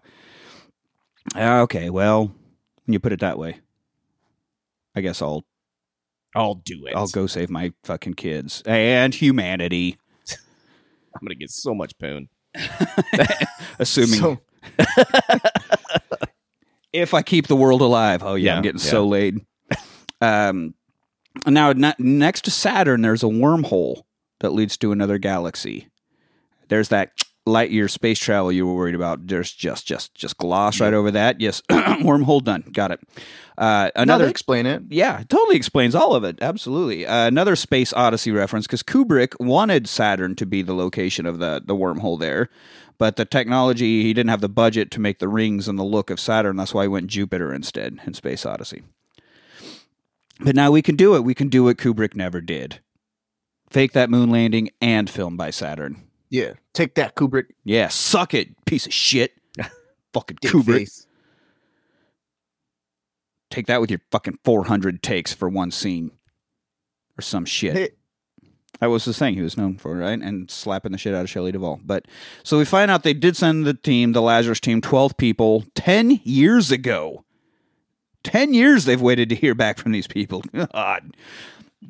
12 people, 12 possible worlds led by Dr. Mann. And what Anne Hathaway's like, he's the best of us. That's all they just keep saying. Dr. Mann, he's the best of us. This is all because of Dr. Mann. Uh, each person was supposed to go assess their own world, send back info regarding the chance of inhabiting, uh, and then wait for us to come rescue them. So each of them knew that it was likely going to die. Even if one of them found a good planet, the other 11 probably wouldn't. You know, like it was obviously uh, you're signing your life away type of mission. Uh, they did find one system that had three potential worlds.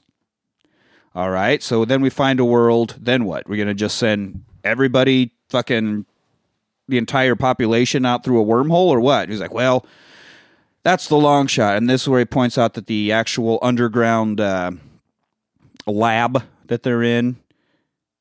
Notice anything about it? And and uh, good old Coop just casual glance goes, "Well, by God, this is a centrifuge." Like, yeah, yeah, he sees a sideways door. yeah. That's like, all it took. I've been in here for a long time, and now I just finally pieced together this is a centrifuge. So, plan A is to load this bitch up with as many people as we can and fly to this new planet. Now, plan B is this uh, giant canister full of frozen eggs. And we just, just uh, test tube baby humanity back to something, uh, which is a bit creepy. I, I mean, I don't know if creepy is the right word, but uh, I guess if you have a fuckload of eggs and frozen sperm, you could reduce the risk. But it just seems like you're very likely to have some uh, kind of interbreeding of of DNA, right? Like not enough diverse samples. Same reason you don't want to fucking knock up your own family because of the whole DNA thing. Does that make sense? Yes, no, Manny, you just staring. What? God damn it. The the plan B, which is funny that they call it plan B, but it's just the frozen eggs. I'm just saying, like I guess if you have a whole lot of them Frozen. and different sperm, but like still kind of running the risk of not a very diverse gene pool. Is what I'm saying. No, no, they, they uh Anne Hathaway's character says something about diversity, but I didn't quite understand it. Yeah, I think they She they, said that they solves our addressed it for problem a of second or diversity. something. Yeah, Well, yeah, because you Yeah. don't want. That's why, like, obviously, incest is bad, but it's bad because if you have too much of the same genes, then you're. You know, have you ever seen the there's a documentary about that mountain family that is like five or six generations deep into incest, and they're just like, "Ooh, it's not good. it is not a good situation." Start getting mental deficiencies, body deformities, all sorts of stuff. So that's why you want diverse DNA. Yeah, Get and out like of I your said, own you got- gene pool. You can have a lot of eggs Yeah. and a lot of sperms, and and make a lot of diversity right off the bat. It that Hopefully, way, but, that's also why you know I kind of think that the whole everything came from Adam and Eve. Well, at some point, somebody's fucking their parents and their siblings. oh yeah, what and Adam and Eve had like freaking all sons, and you're like, Yeah. ooh, Oh, sorry, Eve. that got weird fast. And then and then it happened again with Noah's Ark. Yeah. Oh, sorry, son. I got to fuck your wife. Look. uh, uh, Yeah, Anyway. well, he had his two his two sons with his two wives. right, It right. sucks. But still, like they get to that planet and they start making all these kids. They're like, by third generation, it's all shared gene pool. all so of it's these like, kids are white. That's fucked up. Yeah. yeah.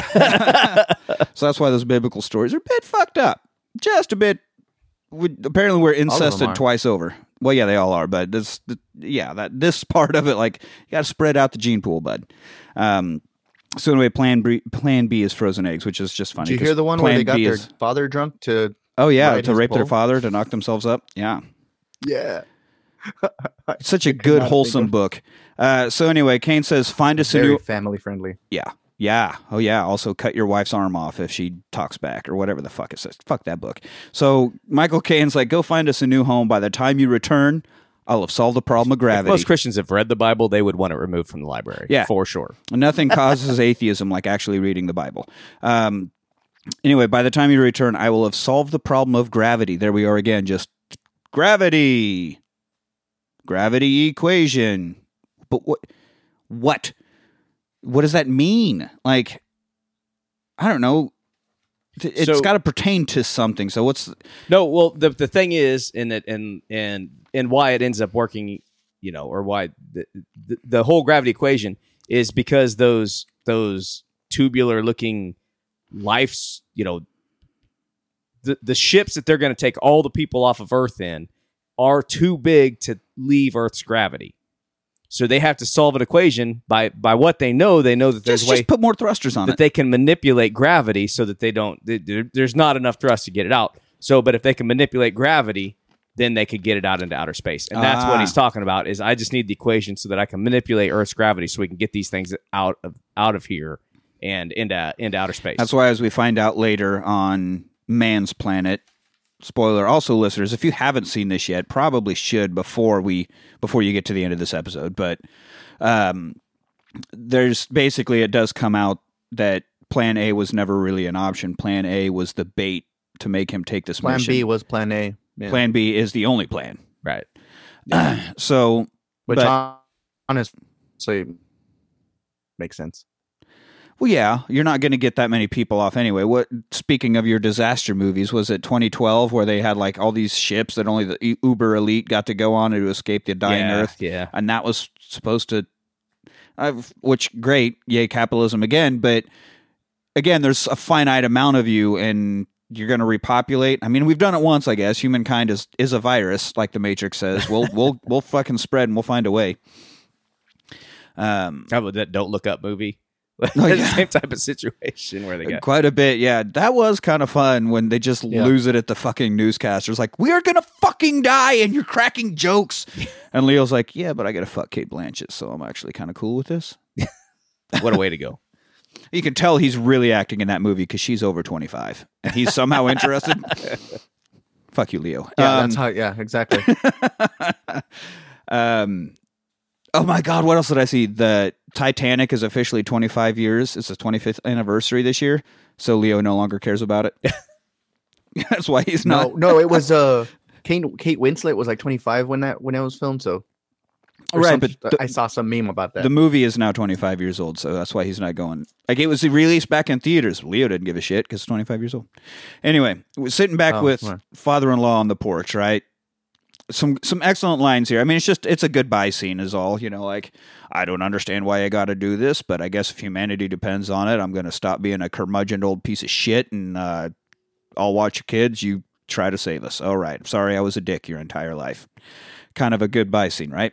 But we get two excellent lines here. Um, man was born on Earth. He was never meant to die here. Fucking awesome. And then Murph is refusing to let him go. You know, so he's having a really hard time saying goodbye to her. He even tries to do the the watch sync up. Yeah. Um, gives her a watch, and they sync them together. And he's like, "I don't know how long this will be. I don't know when I'll be back. But hey, you know, time is totally different. By the time I get back, maybe we'll be the same age." And that's when she really loses it because, like, so you're not going to be back anytime soon. You don't even know when. Yeah, that was a if. little bad. she's like, that was a bad when. tactical move on Yes, his that was, a, and he was Yeah, like, was "Oh bad. God damn it, sorry." But that does come into play later. out. right. So that line did need to happen right here because of something that comes up later. Um, but he another great line is once you're a parent, you're a ghost of your child's future, which is a nice line, but also very prevalent to the ending of the movie.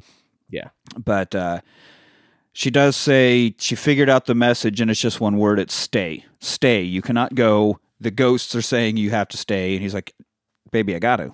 Like literally for the sake of mankind the stakes could not be any higher i have to do this um how are you going to say no when you're the only one who can find a home for mankind you you can't there's no way you can not go on this mission Right. you know um so right as he's getting to the door i mean he she's crying and turns her back she won't even say goodbye to him or give him a hug which jesus christ i mean good luck having a kid and then watching this scene Yeah.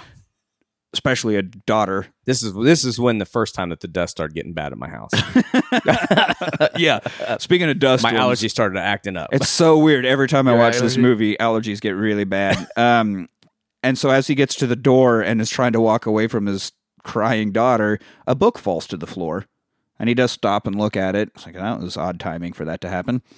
Uh, he puts Tom in charge. Hey, you're the man. You got to take care of it. Your father-in-law's coming. Don't trust him, or don't don't trust him to like take care of shit. You got to take care of shit. You got to be the man now. That whole father-son talk, right? So now, and and we get liftoff. We've got Coop, Wes from American Beauty. We got Anne Hathaway. This guy Ron. I don't know that we've met Ronnie yet, but you know he comes up a few times from here. and He's with them, and then the robots. Tar's suddenly super sarcastic, just lipping off this fucking robot. What's your humor setting, Tars? Ninety percent. Let's bring it on down to seventy-five. Like he just gets to man or like voice control the settings yeah. on the th- robot. So there's like honesty settings that are at 95 and humor settings and whatever. Uh, a few jokes about his honesty settings, but we approach the endurance. So there's the the actual shuttle they leave Earth in. The endurance is like a a big ring. They dock into the middle of it, and it acts as like extra thrust. Yeah, something something like that. Yeah. It's like a bigger engine, so that they can then travel further. And one into- thing that when he does drive away in his truck, he does lift the blankets to make sure that Murph isn't, in, isn't the in there. And that was a Yeah. little, little Well, I, I thought it was kind of a hopeful thing, like lifts him up to be like, oh, maybe she's here, yeah. that means she isn't and then cries all the way hate back. me. All Yeah. Um, we get to the Endurance, their their extra space station thing, whatever, and their last stop before the wormhole. You know, they dock. And this again, very 2001 looking. This whole docking and in the process of them like floating through the hallways Yeah. of the space station. uh, just spinning and everything. Yeah, it's it's fucking awesome. Um, he does a video call with Caine, Michael Caine. Uh, got two years until we get to Saturn, and of course, the first of at least five million goddamn times in this movie, we quote Dylan Thomas as "Do not go gentle into that good night." To not go gentle into that good night. Jesus Christ, Manny! Rage against the daylight, or what is it? Rage Against the dying of the light. Yeah, against the of the light. The- yeah, good. Please do it. Do a whole recording album of you reading Dylan Thomas in Michael Caine voice. Spoken word Dude, album. People buy that. Somebody would. You're right. If Somebody. you build it, they will come. yeah. Just like a glory hole. So is it? it wasn't me that said it. so they get into their cryo chambers. You know, Anne's talking about here's these three planets, and she starts to get all introspective, and and he's like, nah, nah, nah, sh- sh- sh- shut up, girl. It's Shut your mouth. it's bedtime. Just so now we're going to bed. It's He does just shuts it right down. Just no, no, No. no. It's- we got to get into cryo sleep. I don't want to hear your shit. Yeah. Before we get into the black hole, we got to get in that pink hole. No, that wasn't the part. Nope, sorry. Thinking of a different movie. Uh, so he does make a little video thing. Uh, you know, hey kids, blah blah blah, and Michael Caine's like, I promise I will deliver this to them. Because it hasn't been that long. Apparently, we- we've gotten far enough in space travel, or I guess they're they're two years from Saturn, so they got to the Endurance and are going to sleep for two years while the Endurance gets them to Saturn, where the wormhole is. Right? Yeah, that hyper sleep. Yeah. So uh, here's hey kids, we made it to the first spot. Talk to you in two years, kind of thing. Now waking up on the ship, we're at Saturn. Uh, check our messages. Tom says hi, but Murph won't send a message because she's still stubborn and pissed off. And um, She's just like her daddy. Oh wait, no, that's the wrong guy. Wrong character. I don't even know who that was supposed to be. It's the best Sean Connery you've ever done. It's supposed to be Lithgow. Fuck! You didn't know I was in this movie too, did you? Well, neither did I. But here I am because Manny can't do an impression. Uh, oh my god, I'm fucking dying. Um, all right, so we get to the wormhole, um, it- but it's not just a hole in space. It's a euphemism for a pussy. No, um, wait, please go on. What? no, no. Here's where we get the whole pencil through the paper thing. Right. You know, if you got a, basically what wormholes do is they fold space together. They bring two points that See, are also the same way they explain it in Event in Horizon. Event Horizon, exactly. Right. Which Jesus Event Christ, Horizon, yeah. I- another gaping hole in my fucking rewatch. How did we not get Event Yeah, Horizon? no, that's a, that's hell, a hell in space. It's amazing. yeah. That Dude. movie's fucking wild. God, when Sam Neill with the face at the end. Oh, sorry, I won't talk about. it, But Jesus Christ, that movie, chills and fever dreams all at the same time. It's crazy. Um, but the visuals as they finally go through this, you can see like, oh, this is what they were talking about with the computer program and the 800 terabytes of fucking data or whatever. Like, Yeah. the visuals in this movie are wild. And if this ever does like a, a retro run and you have a chance to see this on the big screen, do it. Do it. Absolutely do it. Do it. Do it. Do it. Not only that, do it. Do it. Um, Not only that, the I mean, just the the the the, the soundtrack, yeah. the Uh, musical score of the movie also would sound amazing. Zimmer, I believe this was Hans Zimmer, and he was Hans not able to mhm. see it. He wasn't even really given a script. He was given like one page of kind of instructions from Christopher Nolan because Nolan wanted this to not be like a typical music score. You know, I don't need the goddamn Yeah. orchestra swells and the fucking whatever. So it I think isn't. he said It's something about reinventing. Yeah, so it the, the it's not a soundtrack so much as it's almost like foley art. Like it's more sound effects and noises that make up the the score of this. I mean, there are of course moments where you do have that, but um, yeah, it's a really interesting sound. The sound of it uh, is is cool, but we get a bit of a time space wobble as they're going into the wormhole. You know, uh, They also uh, talk about how it's a sphere because everybody always thinks of it as like a hole, it's a Yeah. sphere because it's three dimensional. It's not a Yeah. two dimensional thing. So it and and Yeah. one of the things is that, that that I read about as far as the science goes is that it's probably accurate. If there was a wormhole, it would be spherical since it is since it's a three dimensional. a three dimensional hole, basically, Hole, if, you, yeah. if you can wrap your head around it, which they do make it look like, and it's pretty awesome. Yeah. Um, but uh, Anne Hathaway sees a, a thinny. I call them thinnies because of the Dark Tower series. Right, yeah. basically, it's a thinny, and she reaches her hand out and puts it in there, and you just see her hand get all like distorted and warped and weird. He's like, maybe don't do that. Don't put your hand in that. don't, don't don't stick your fingers in there. Don't put your mouth on anything that comes through that. Um. So we get. A, Oh, is that a is that a transdimensional Yeah. glory hole? oh, Sorry. He's just jerking off space demons or something. You don't know what's happening in there. Damn, dude! Yeah. Wow. No, Not- it, that was not my first handshake. That was it was a mm. space handshake. ET's finger comes poking through. butthole. Um, anyway, they reach a new solar system. We we get a whole new solar system now on the other side of this worm ball.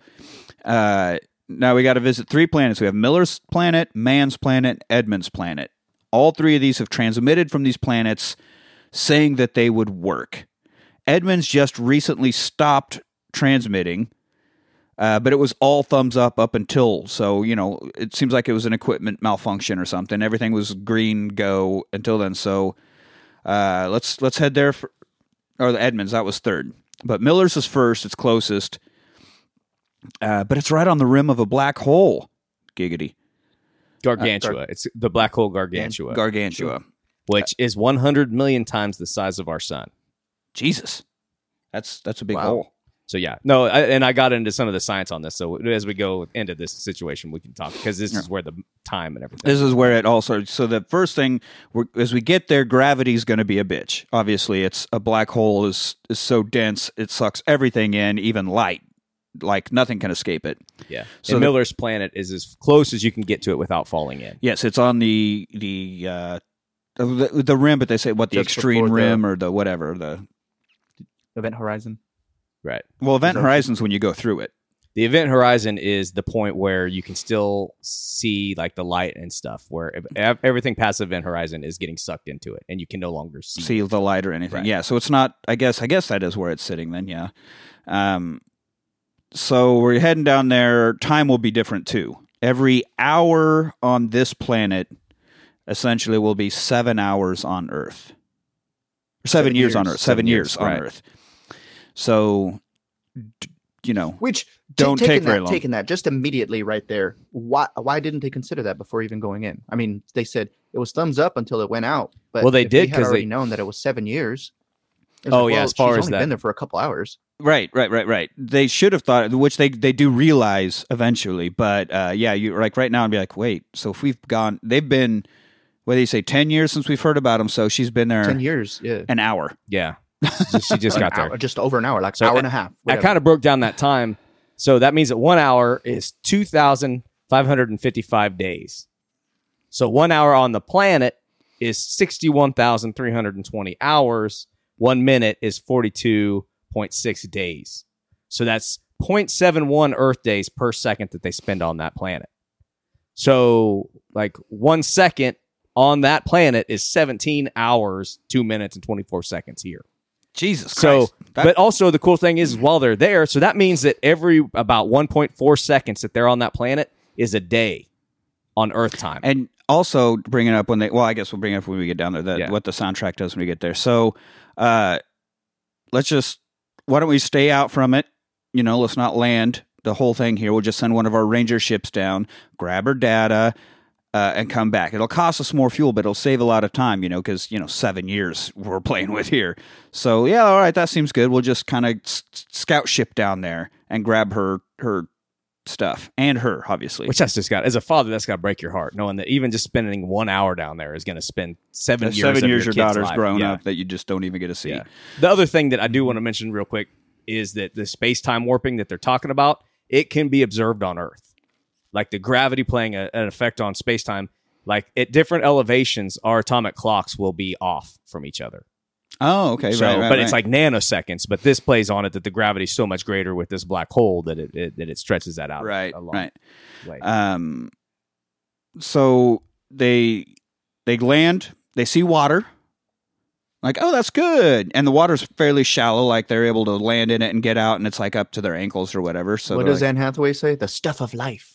yeah, stuff of life. Um, but they're like, okay, we're here. Go, go, go, go, go, go, go, go, go. Like fucking time seriously matters. And this is the soundtrack becomes a ticking clock. You can hear like a clock tick.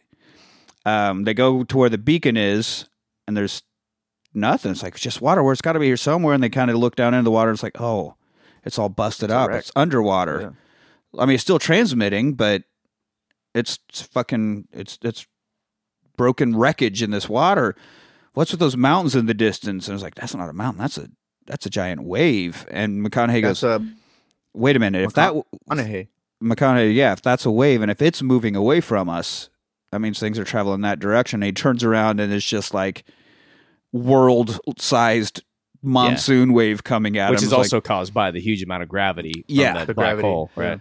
And he's like, Get the fuck back here now. I gotta get Wes. No, you don't gotta get Wes. Get the fuck back here right now. Goddamn fuck. And uh super panic, and they do make it back into the Ranger. Wes gets fucked. Yeah, right. Well, he's just almost, almost. Barely getting there, and nope, boom, smashed by this wave. Engines are flooded, so, just knocks them. so we got to ride it out. Now we're surfing basically on the biggest wave in the solar system. And any solar system, I mean, this thing is massive, and they're just trying to stay afloat in this Ranger that's just sea garbage at this point. Um, because I can't even control it. So not like he can try to steer as they surf on this wave. This is It's- also where we see like how the robot moves fast, how Yes. TARS moves fast. it like basically turns into an asterisk and rolls. Mhm. Like the way it's like pretty cool. Like I really like the conceptualiz or the, It- idea behind this it looks like a plank, but it can break apart into like arms or yeah, like it, an Asrian just like rolls itself really fast. Uh, super handy looking thing. Um, they ride out the wave and it passes. Like, well, it's going to take us an hour to be able to get ready to fly again. And so it's like, fuck. There's another seven years I'm missing back home. Um, but he's like, maybe there's a way to go back in time. Like, we don't know what happens in black holes. You know, maybe we can, maybe we can go back. Soundgarden knows. Yeah, Soundgarden does. You see that video? That video's all yeah. Um, and so she's like, "No, that's stupid. The only thing that can go through dimensions like time is gravity. Again, gravity. But we can't go backwards. Only gravity can." Like, no, I just there's a whole lot of playing with gravity. Like it's more than just a pulling force. How is how is that going through dimensions like time? I I mean, I don't know. I'm not a super smart scientist, but Yeah, Yeah, I'm doesn't- not a I'm not a I'm not a physicist. well, I'm no physicist, but uh, your ass is out of this world. No. Um, Ooh, the mass on that one. Yeah, it's just sucking me right in. Um, but they they're waiting it out. But another wave is coming. He's like, "Fuck it, we got to spend more fuel to blow water out of the something and try to take off early, whatever you know." So they have to like cough water out of the system basically to be able to take off Yeah, before this said we are next wave hits. spark it. And they do make it, but it burns up even more fuel. And they get back to the Endurance, and Rom has been waiting 23 years. It's been 23 just from the planet up to where they were orbiting. yeah. It's 23 years. So for, on Earth, But she had to know that he was in for a seven year stretch at least. Like if they were going to be Yeah. down there for an hour, then he knew Yeah. he was going to be in it for seven but hours. 20 yeah. So if this was 23 years just on this on this Endurance, however long that was in Earth, like probably longer than 23 years. 23 years, four months, eight days. Yeah. Uh, So that meant that they were on Miller's planet for three hours and seven minutes. Yeah. Damn. So there's Which he's I mean, it was not even that long of time, but No, God damn, not 23 for- years. dealing with a planet and giant waves like that. Not at all. I mean, that whole scene, with, or us talking about it, doesn't really do it justice. You're just gonna have to go watch the fucking water water world scene, not the Kevin Costner movie. This this one. And and it's like, Ron, why didn't you sleep? You're all fucking old and shit now. He's like, well, I did some, but I didn't honestly think you guys would ever be back. So I started learning about black holes as much as I could and trying to figure all this out. Um, Well, then he also says it felt wrong just dreaming my life away. yeah, I mean, at some point you're just by yourself on a fucking floating space station. Like the the type of loneliness and desolation this man has felt for 23 years is something nobody can ever even and imagine. I guess really that kind of because if he's like, okay, they're going to be there for 45 minutes or whatever, I'm going to set this for uh, six years or five years or whatever, and then come back about the time that we expect them back. And he's like, well, shit, they ain't back yet. All right, I'm going to put in another five years Yeah. in or whatever. So Yeah. that's crazy. um, but you know, tried to send some messages back home when I was awake. Tried to do this stuff and all. Um, Cooper sits down at the console and finds out there have been years of messages stored, like years. Obviously, yeah, as we were saying, he was down there for a few hours, but that's been 23 years. So we get the the video message scene, and if you don't fucking cry watching this scene, then you are a fucking sociopath. Like I don't understand how anybody can make it through this without fucking blubbering like a baby. Um, and McConaughey acts the shit out of it. His kids are growing up. He's meeting his grandkids. Uh, Tom has grown up to be Casey Affleck, the younger Affleck kid. Uh, Grandpa died, and he's like saying stuff like, "We never hear back from you. I don't even know if you're getting these. These are probably just getting lost in space Dude. somewhere." His first kid also dies, and it was just so like subtly thrown in there. Yes, he lost a kid, but his second kid, yeah, he's made it so far. This is great. And so McConaughey's already lost a grandkid he didn't even fucking know about. Uh, and They buried him where he would be buried yeah, next to next next to the grandpa, next to mom. to his mom. mom. yeah. Then Murph finally does come on. Murph has grown up to be Jessica Chastain.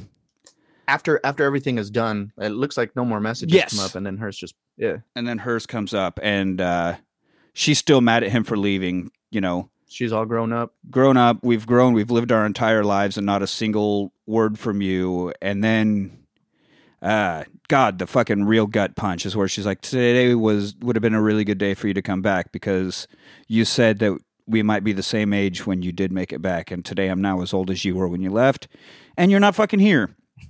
And it's just like, well, I need to pause this and go punch a hole in the drywall and fucking go outside for a while and think about my life because goddamn this scene. Ugh. Even just talking about it, it's it's heavy. Um, and McConaughey's just blubbering because he can't do anything. He can't even No, say anything back to him. Uh, just well, list my entire kids' lives, and they have no idea if I'm alive or not. Like Jesus Christ, the fucking cost of saving humanity, you know. Uh, and so now we get back to NASA, and Caine's talking, and he's like, "I'm worried about them coming back to find out we failed. All we got to do is figure out gravity." And she's like, "But wait, your equation's all wrong. You're not factoring in time to it. Like time and gravity have to be equated together." And he's like, "No, you can't tell me I've been doing it all wrong." And just wheels away from it and doesn't want. I can't hear this shit, you know.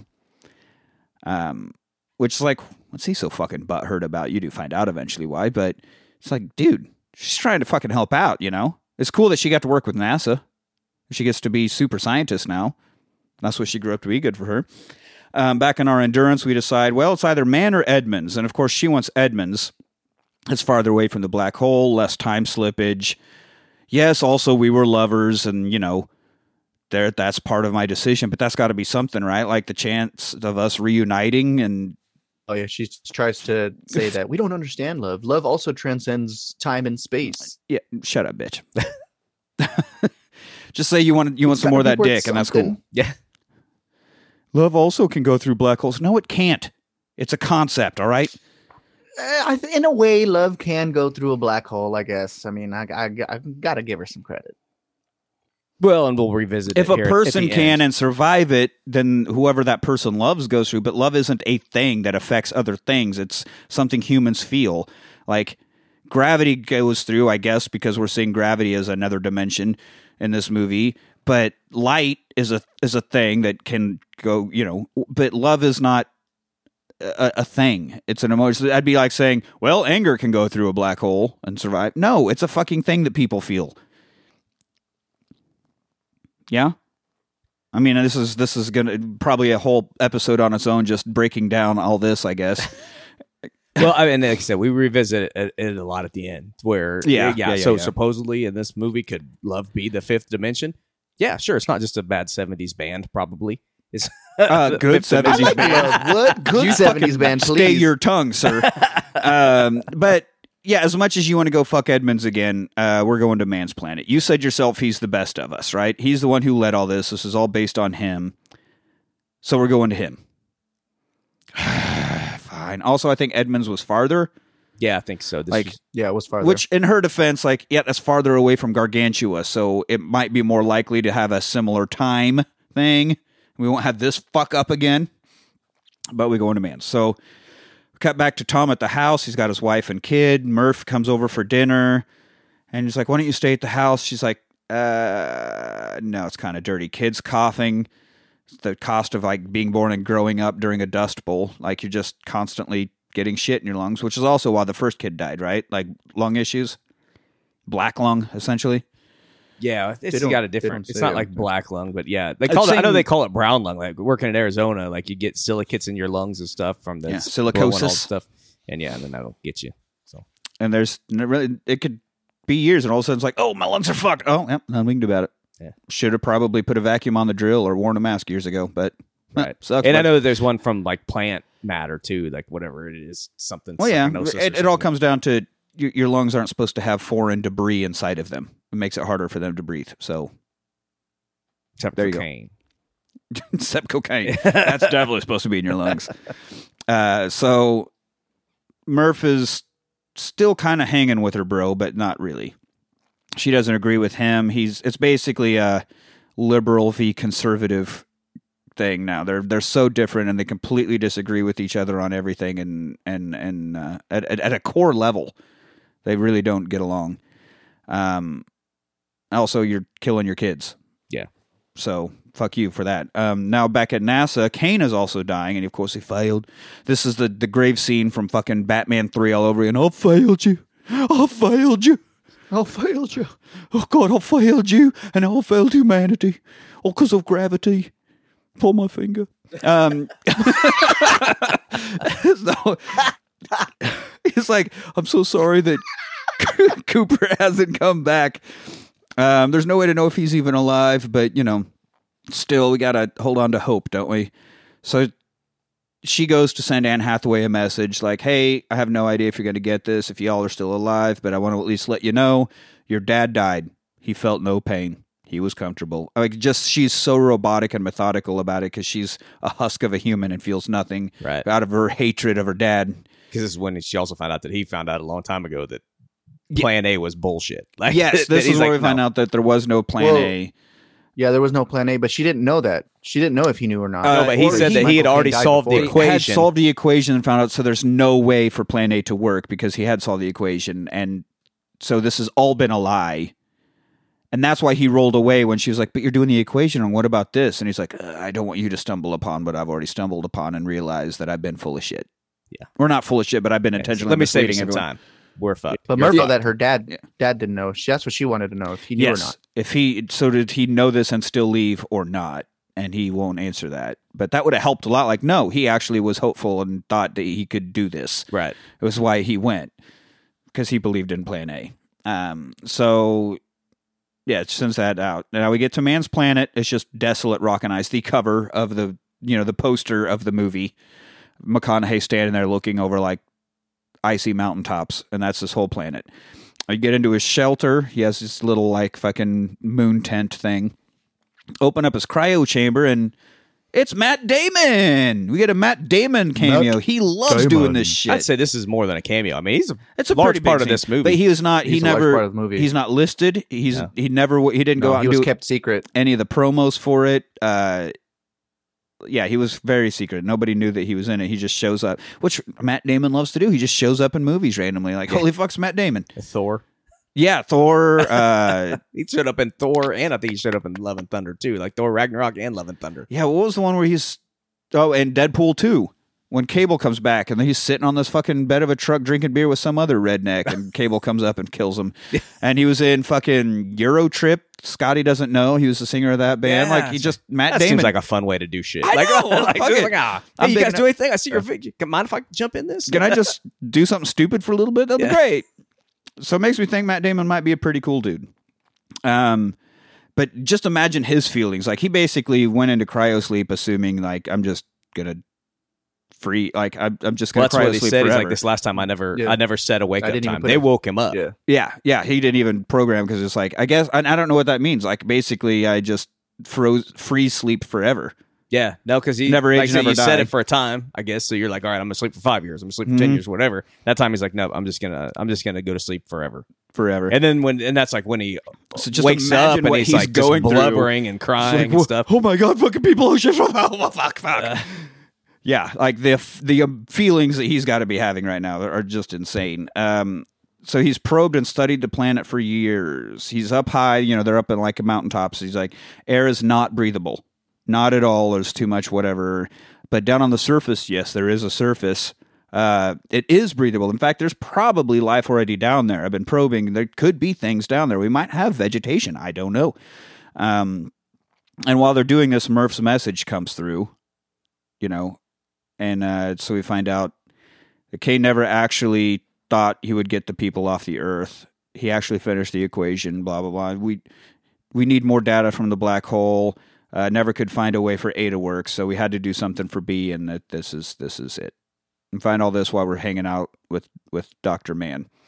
Um, now um, Murph is now driving with her coworker Topher Grace. Got to fucking work him into shit because we still thought he was marketable after that '70s show. I don't know. Uh, Well, he's back now on that '90s show, right? yeah, I haven't seen which it yet. good because he it Uh, sucked at everything else he's ever done. Fuck Topher Grace. Well, that show sucked ass too, actually. So uh, '70s. I didn't watch '90s at all because I thought '70s the was ninety. was too dumb for me to give a shit about '90s. Oh, I loved '70s show, but '90s show was they. It was They didn't do anything original. They didn't even No. use '90s music. They just used the same '70s riffs. Perfect. Great. Um, she wants to keep on working on Caine's formula. She doesn't think it's as hopeless as he does. Um, she thinks back on her ghost and she's like, I wasn't ever scared of it. I just felt it was someone trying to tell me something. So I just need to figure out what it was trying to tell me, which obviously means I got to go back to my brother's house. Um, at this point, back on Mann's planet, Cooper wants to go home. He's like, Well, if this is all fucking worthless and it's all about these frozen embryos, fine, leave the fucking frozen embryos here and do your shit. I'm at least going to go back and be with my family for what little time I can before the whole thing goes ass up. And uh, Yeah. Rom says, uh, well, let's send a probe into the black hole first. Send something in there, get some data, see what's happening, see if it's even possible to go through it. You know, just let's not go willy nilly driving into the fucking hole here. Obviously, we're going to send TARS because we're going to send a robot to communicate stuff back to us and, and all that. Well, TARS took some damage or whatever. We need parts from Mann's robot. Um, so while you, you know, take take from whatever his was, it was a different four letters, C A N and some whatever Yeah. it was. Um, while you, you know, used those parts to fix up TARS, uh, let's go surveying. Let's go check this out, and I'll show you kind of what we're working with. Um, so this is kind of intercut. We jump from Murphy and back in her childhood bedroom to these two on the planet, right? Yeah, Um, it keeps jumping like like yeah.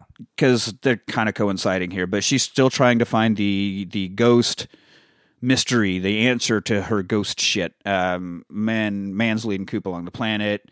Uh, Topher happens to be a bit of a doctor, so he's doing breathing tests on on Tom and the kid. And he's like, "Oh no, no, oh it is no, this is bad. They can't, they can't stay here. Like they cannot be here anymore. We This shouldn't is- even be here. we should. This is terrible. Uh, you have an N95 mask? I No. um, Mann rips off the Coop's com- like they're walking. You know, he's talking to each other, but he reaches over and takes off Cooper's little communication device from the back of his His long range communicator. yeah, thing, it's communicator from his helmet. He's like, "What?" and then throws him over this ledge. Yeah, throws it and then throws them him over the ledge. He's like, all right, deuces. But then he catches he catches himself. He's like, what the fuck, bro? Come on, man! I'm trying to kill you. Please make it easy for me. He's like, I can't let you leave with the ship. I can't let you get out. I've got to get out of here. And, and if you want to take off, I, I no, you can't.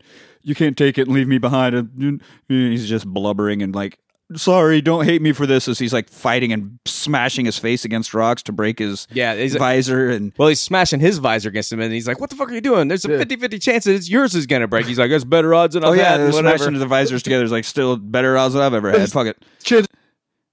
Yeah. What happened? You clipped out. Sorry. All right, Oh, Okay. All right. Great radio. Um, so now uh, Tom's like arguing with Topher Grace, you know, we are not leaving. You can't tell me that I need to leave my goddamn house. This is where I grew up. This is my house, my farm, my family. You don't. And he's right. All right, fine. Then fucking die. Kill Yeah. your kids. but he's like, "At least let me take your family." He's like, "Nope, fuck you." God damn it. Um, so now back on the planet, we find out Mann also lied about the surface life. All of the data, it's all bullshit. Uh, all the stuff he had said about this being habit- habitable, habitable, habitable, uh, Habitable. inhabitable, whatever, uh, is bullshit. I did that because I wanted people to get here and get me the fuck off of this place. So I'm going to kill you. I'm going to use your ship to get out of here. Um, just imagine being in a fight to not be left on a desolate planet alone to die. Yeah, Like being in a fight's bad enough, but Jesus H Christ, the fucking stakes Well, and- on this. and yeah, uh, Matt Damon uh, fought fought harder, but he'd been stuck there a while. He knew he Yeah. knew what it was in Yeah. store, so he's like, "Yeah, no, Uh, no, there's, there's no goddamn way. And so he does. He leaves him for dead and walks off. Like I'm gonna. I'll, But also does that whole thing of like uh sending humans because they will actually want to survive. And he talks about his kids, seeing his kids uh, images of his kids before he dies. yeah, Yeah. That So was- his brain see will wanna push like that wanting much to see harder. your kids. Like he was doing like Yeah. he he obviously didn't want to kill him, but he's like, you know, I think he's feeling bad about it. They also had a long, I don't, we kind of, I don't know if we brushed over it, but like the discussion that they had when they found out that it was there was really no plan A. He's Mhm. like, you guys would have never fucking done this if we wouldn't have told you there was a plan Yeah. A. Like we knew. So, but yeah, Yeah. But now he's like, but fuck all that. It's all about Matt Damon now. Matt Yeah. Damon. Matt Damon. oh, I can't wait till we get to that one. But um, so yeah, Murph is trying to talk sense to Tom. He's like, "You've got to leave." No, fuck that. I got to. I'm going to be here. This is you know just staunch opinion asshole of I gotta I gotta be here. This is my house, my shit. She's like, "Well, you're gonna wait for your fucking next kid to die too, you asshole?" Um, I don't know if he slaps her. Does he end up striking her because I don't remember. or just kicks her out or I don't something? think so. But uh, yeah, while Cooper's left to die, and Matt Damon's like, "Yeah, sorry to kill you, but you know, just think about your kids, man. It'll be cool." Uh, he does crawl and get his comm device back because again, he had thrown that before he threw. Uh, While he's trying to McConaughey hold the friggin' hole in his yeah, mask. cover turns the off- hole in his mask. Yeah. Yeah. He turns off his own comm device because he's like, I, ca- I can't see this. I can't hear this. I thought I could, but I can't. I'm sorry. Yeah. And so then he gets his back and calls Anne for help. He's like, Anne Hathaway, come save me. Oh my God. He's fucking crazy. We can't trust him. I'm dying out here. I'm fucking dying. He all turns into Tim Roth in the backseat of the car and fucking Reservoir Dogs. I'm fucking dying there. I'm fucking dying. Um, and she's like, You're going to be okay. Say the fucking words. No, uh, not enough Reservoir Dog fans, apparently. Okay. um, this is great because he, back at the house, Tom had kicked Murphy and Topher Grace out. And as they're driving, she pulls over and just fucking sets his crops on fire. And Yeah. it's like, at first you think, She's just mad or that is just a vindictive fucking move. But no, she hides because she knows he's going to have to go out to deal with the fact that his livelihood is burning. It's like, good, he's out of the house now. All right. so she circles back around to go to the house, like, oh, She okay. the house and bangs his old lady. what the fuck? nope, sorry, that didn't happen. Um, so like TARS is talking about something. He's like, he can't access something that a human has to do it. It has to have some kind of human DNA to get through some. yeah, on the other robot because they Yeah. want to access Oh. whatever's on the other robot. So it- he's like, it won't let me access. A human has to do it. So then Rom does it. He's like, none of this makes any sense. What? What is his? What is happening? Whole thing goes up and explodes. Um, this is where Matt Damon steals the their little Ranger, and he takes off. They do get into another, and they're able to pick up TARS, and they're chasing him. And Matt Damon's trying to get back to the Endurance, and he's like, "I'm going to dock in and and set up." And they're like, "You, you don't you don't know how to do that." Well, there's you know there's auto docking protocols. Like, well, but that's TARS is like, no, we took that off. no, we we disabled But that. then shit. he said that he could disable it, right? They're like, well, he's got auto dock, whatever. He's like, well, we can disable that. So or they already had or something, but it was no, he said he said TARS said he had already disabled. It. Had it. already disabled it. Um, so and, and TARS is a friggin' handy ass robot. that's dude. right. Good old Yeah, he TARS. is. Yeah, and uh, he makes C three PO look like a real piece of shit. well, C three PO is a piece of shit. Well, C three PO is R two D two. Also, fuck that bitch. No, or, uh, hey, let's well, easy. um, but so he Matt Damon gets to Trash the bin endurance. looking little bitch. fucking trash can little bitch with the weird penis. I'm out. um, but he does get, and he does mostly get it docked, but not quite. The little things that come out and clamp on and hold it in place don't grab it. They keep like trying to grab it, so that's us seeing. Oh, it's not a good, not a good seal here. It's not actually sealed in. And he mm-hmm. goes anyway, and they're like radioing and like, "Don't fucking open the airlock! Don't fucking do it! You're not, you're not fucking docked! You're not sealed on there! You're gonna fucking get ripped into space! Don't fucking do this!" Well, like what they asked the robot, like TARS asked, me like, well, what happens if he get if he does it or whatever? He's like, nothing good. Like, thanks, thanks, robot. Let's, let's dial that humor back to fucking 70. All right. you dick. Um, Cats and dogs living together. it's true. This man has no dick. Um, so he doesn't get it right. And he does, he's ignoring them. He's like, you, you got to understand that I have to do this. Like, I'm sorry, but I have to do this. And he tries to open the airlock. Huge explosion, blows himself and the Ranger up. A massive hole in the Endurance because it has what, like 12 little pods around it on the outer circle. And so he just blows one of those up, sends the Endurance just fucking spinning crazy. Um, and that that that that sucks. There's the end of Matt Damon. And also now it's like, well, we've got to get on the endurance, but now it's fucking spinning like a top. So he Coop has TARS analyze the well, it's funny because he starts chasing it, and TARS is like, "There's no point in wasting fuel to." to and he's like, he's like it's spinning or whatever, and he's like. He says, "Why would you do that?" or something like that. It's like because we have to, or something like that. And then he's Yeah. like, "Oh shit, No, yeah, my like, bad." That's not possible. He says, "What? It's necessary. Yes, not No, that's what possible. It's necessary." Right. Um, and but he has TARS analyze the the rate of the spin, uh, so they can sync up with it, right? And he's wasting a lot of fuel, but there's really no option here. Yeah. But he gets up to it and has them spin the little ship that they're on at the same rate to match the the spinning of the endurance, and he is able to sync up and and dock. But he docks into the center, not one of the little outer ports.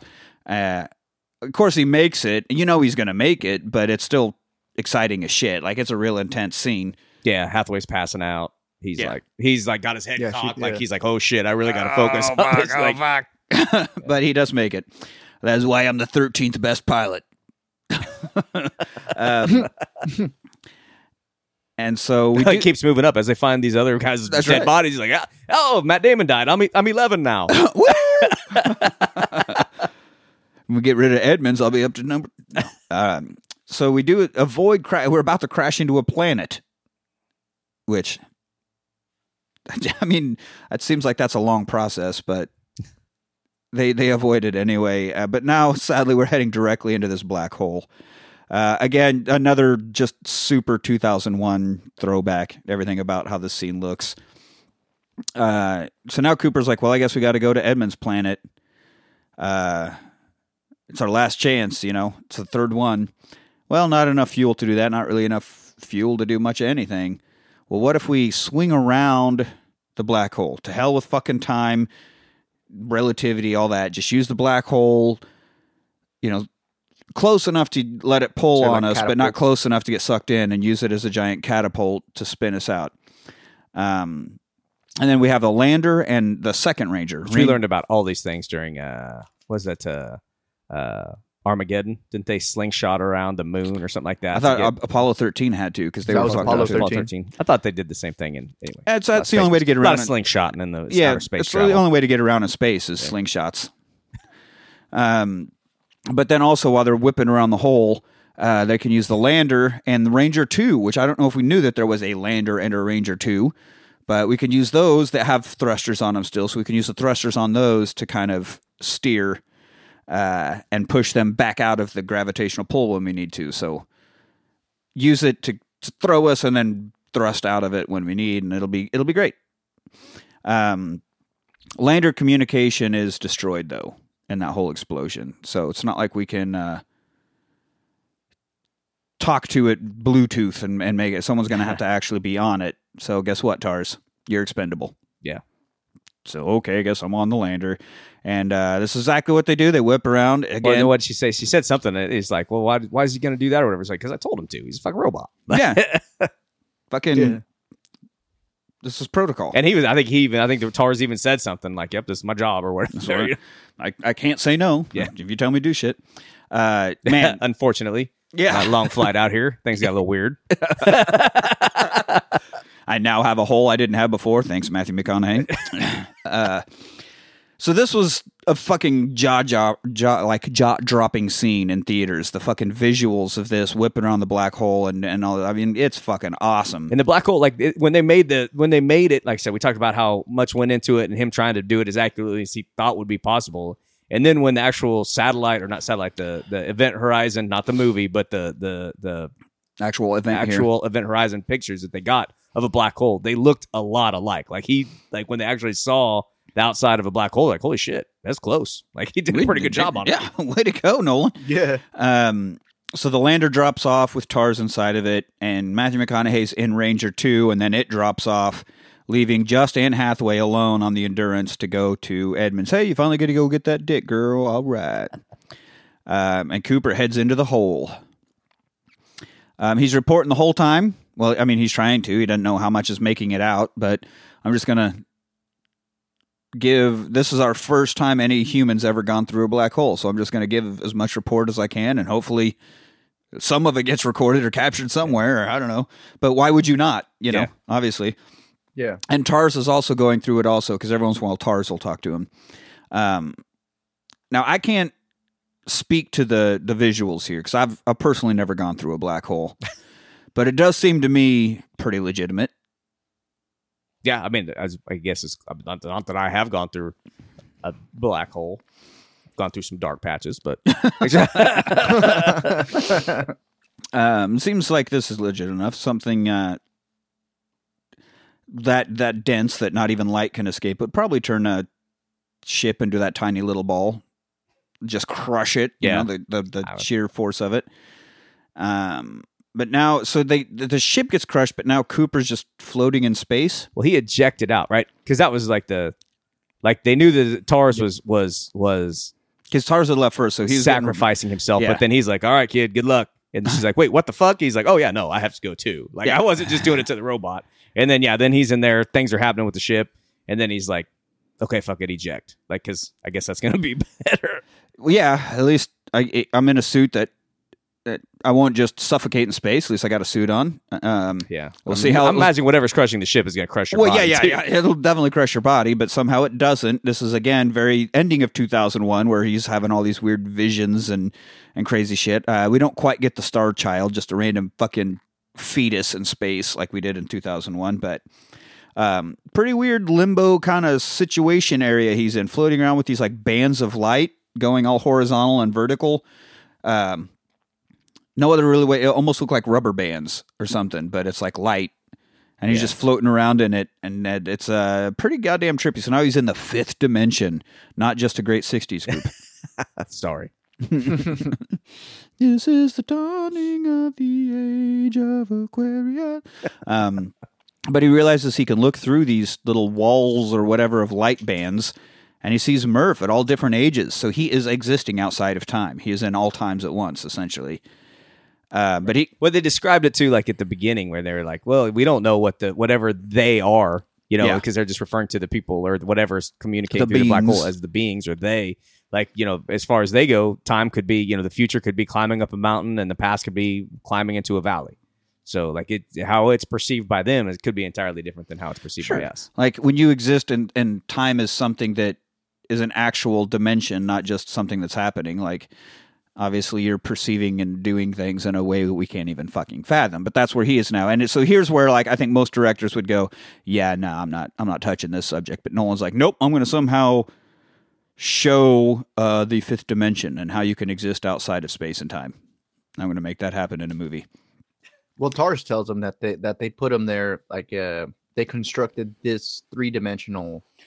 Three dimensional representation of it, so Of that the they can com- dimension. so that Matthew McConaughey can actually Yeah. comprehend and not just fucking lose his goddamn mind like Cate Blanchett at the end of Crystal Skull. Right. Exactly Yeah. like that. I want to know the answer. no, not that bad. I'm ready. So he finds out he can move around, uh, or if he puts his hand through the light bands, it affects something going on on the other side, whatever age Murph is, whatever. Like he can affect what's happening. And this is how it's like he can't talk or communicate, but he can use gravity. That's what they talk about. The gravity He can use can grav- function through time as as a, a dimension. Correct. So he's using the books or the the light beams that are like spaces between her bookshelves uh, to communicate with her. So as she said at the very beginning, like almost the opening line where I thought you were the ghost. Well, he is the ghost. Turns out uh, he's able to knock the books off and pat. He has. Give me these co- TARS, TARS, convert these coordinates into binary. So he's able to like knock the books off, and that's how at the beginning of the movie, like this isn't more, this is binary. Oh my god, we got coordinates. So he's able to communicate that.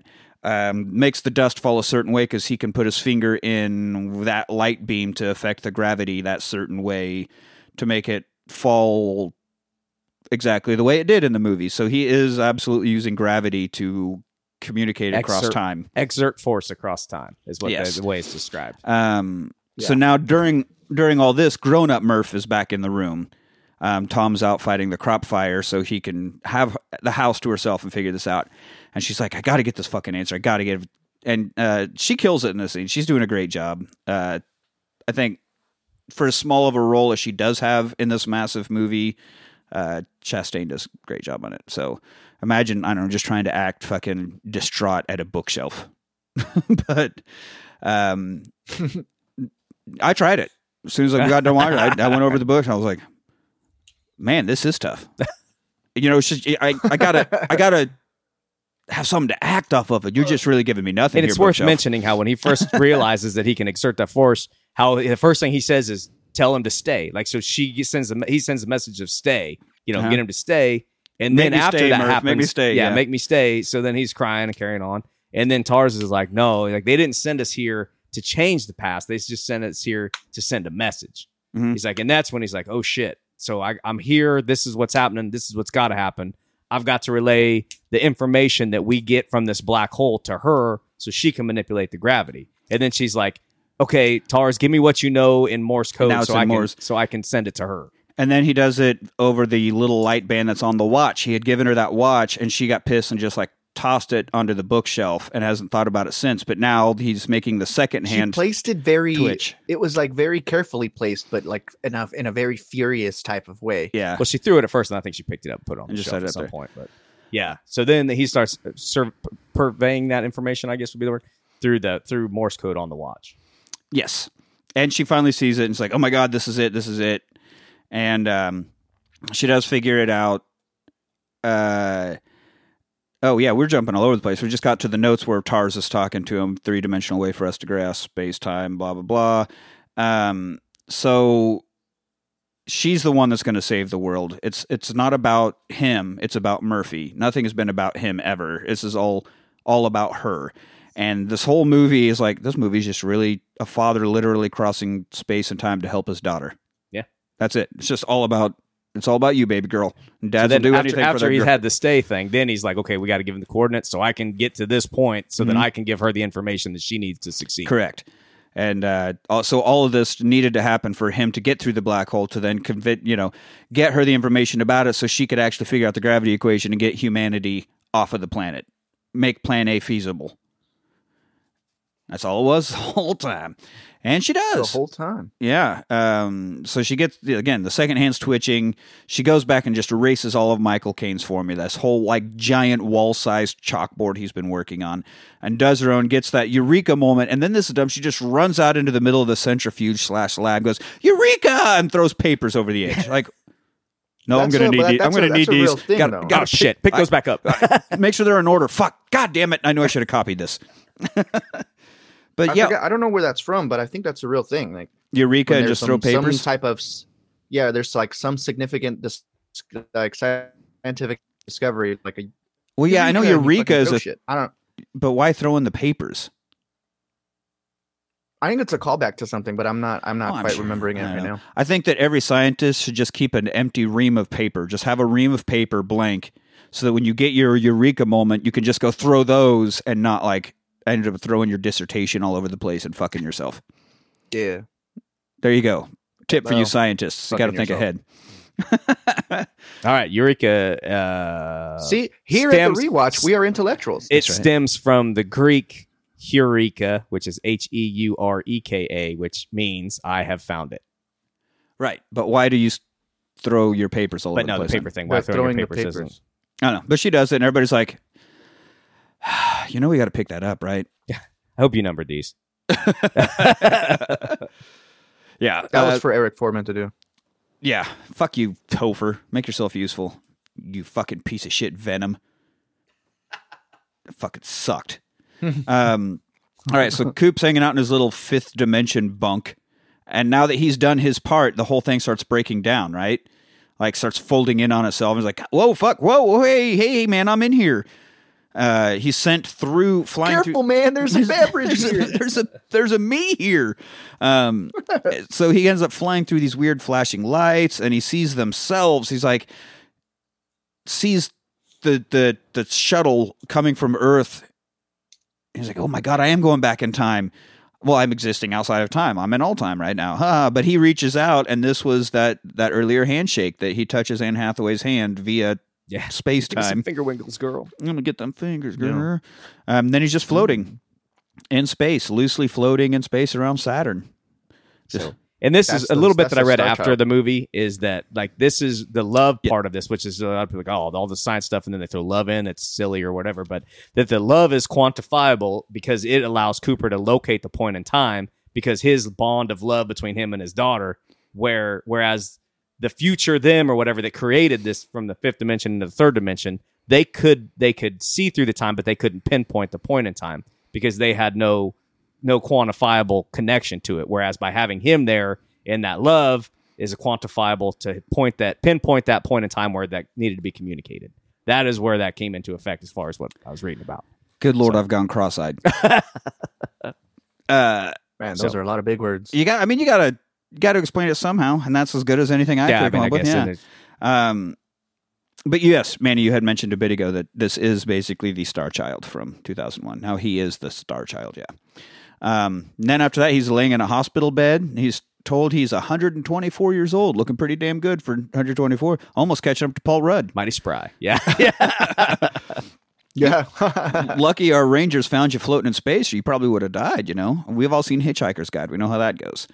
Um, he does looks out the hospital window, and it's a weird curved planet, but curved inward, like they're on the inside of a halo. Yeah, like the kids are playing baseball and they hit the ball and it flies up to like through a window on the top of the Yeah. type deal. So it's Yeah. like when you played that Halo game, at least the first one, where at the end you realize that this whole planet you've been running around on is the inside of a of a Halo built an artificial thing. But oh, we're not curved out. We're not on the outside of a world. We're on the on the yeah, inside. and it seems like in a lot of movies that's kind of like a circular, like a wagon wheel type, like like circular deal is how Yeah. they make. And I guess it makes sense if you're going to have false gravity, you have to have some kind of rotation to keep everything Sure. down. But this So- one's a little weird because you They're got the- houses on all Uh, sides. yes. Like you just walk around the whole thing. it curves up and over you and Yeah. around. Yeah. Uh, but yeah, it breaks the window up. Like, how did I go straight up and break a window? And God damn it! no matter what, humanity needs baseball, and baseball's got to have windows. It's just how it goes. Um, so now we get find out we're on Cooper Station. Oh, she named it after me. No, no, no, no. It's named after the woman who discovered it. Chuckles. Fig- figured it all out, found it, saved Check your ego there, bud. yeah, this this is named after the woman who saved all of humanity. yourself. Dick, you're just some asshole we found in space. Let's fucking Just dial it back. garbage. Yeah, We're looking for the robot. he has better sense of humor.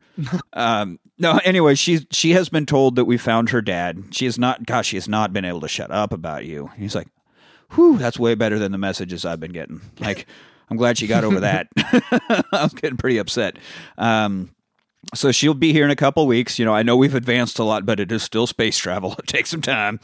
So uh, she's too old to travel like this. Nobody will allow anybody of her age to travel like this, but uh, it is Murphy, so she does whatever the fuck she wants to. And he's like, Yep, that sounds sounds like my girl. Sounds exactly like her. So, as we're waiting these two weeks, I do give Coop a tour. Uh, we get more of those Dust Bowl interviews.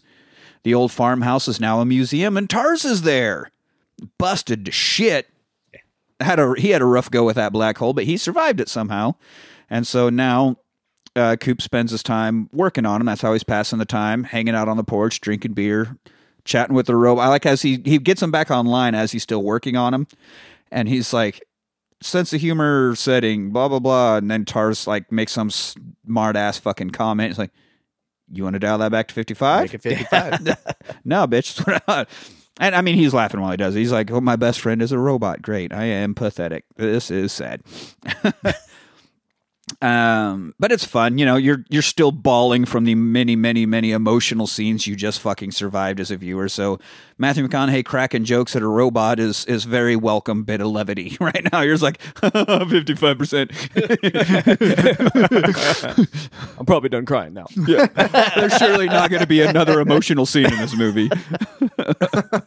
um, now it is time to go see Murph, and you realize immediately you were wrong. There is more emotional scenes in this movie. And we walk in, and she's stop. old, old ass Ellen Burstyn laying in bed, dying, has her own kids, her own grandkids, her whole family there with her.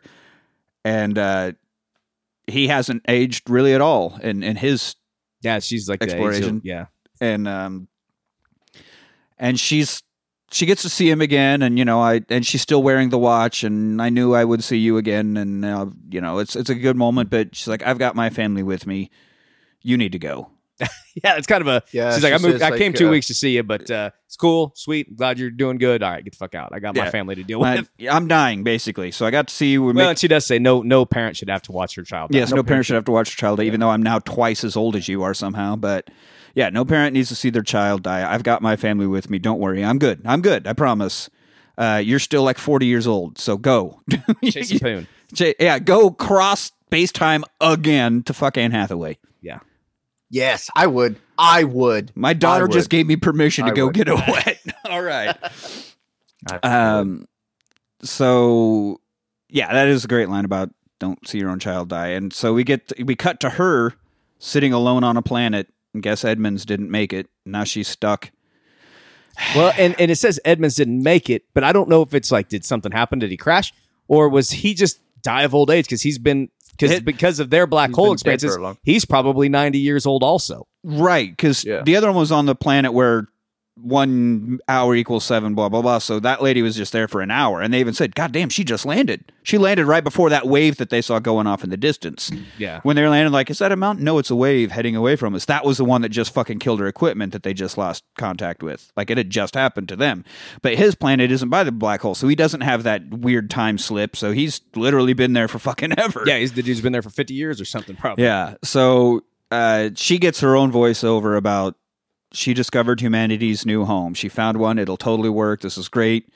Uh, and she walks off away, and the camera kind of pulls back and moves, and we see like there's some tents. There's like a little commune. Uh, so it's already happening. There are already people. Notable that she's also not wearing a mask. She's Yes. breathing the air. She is. She is just. yeah, she's breathing air. It does have an atmosphere we can live with, and the future of humanity right there. There's a there is a commune going, and Matthew McConaughey is going to show up and fuck all of them. Yeah, every right. last one of you. All right, but that's how we end. We end on a very hopeful note about Anne Hathaway being the I did read a little bit about like the the, gravity as far as getting those the colonies off the ground that we talked about earlier in the episode. Like you, if they could do that, then you would have to make one spot on Earth where the gravity is like lighter or no more gravity to get it out of the Earth's pull. But if you did that, if you created that at the Earth's surface, that would pull the Earth's core towards that point. Mhm. So because it the core is there because of gravity. So if you lighten the gravity at one spot, that would bulge the Earth up and create earthquakes and tsunamis all across the planet. So b- eh, by leaving the planet that way, you would essentially be Destroying destroying, the planet while you left, and then Destroying. once again, once it returned back to normal, once your gravity pull thing stopped, then the core would fall back into place, the bulge would go, and then the whole earthquakes, tsunamis thing would happen again. So it would probably kill everything on Earth. So it's a good thing you got everybody out of there, I guess. or at least as many as you could. Yeah, right. So sorry, sorry, everybody else. Yeah. yeah. Yeah, well, and guess who's going to be on the fucking centrifuge thing? The rich. Yeah. Fuck you, poor people. That's how it always goes. Nah, yeah. Yeah. Well, we tried to end on a light note. Thanks, Anthony. Bringing it down right there. Well, the I just said it's one of the parts that I thought was interesting because it's not something you'd really think about. No, that's true.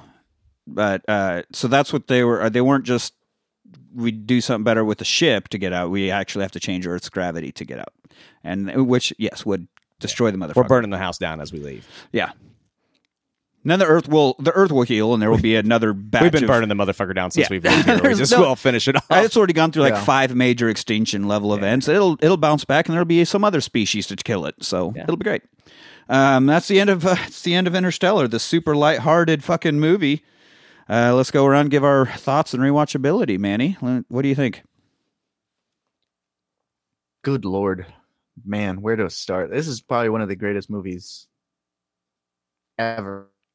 Really, uh, I've seen this. I think this is probably the fifth time that I've seen it since it's been released. Uh, like I said, I didn't see it when it was in theaters. I didn't see anything about it, um, but I do remember renting it and being just like, "Holy shit, that was fucking awesome!" And then watched it again.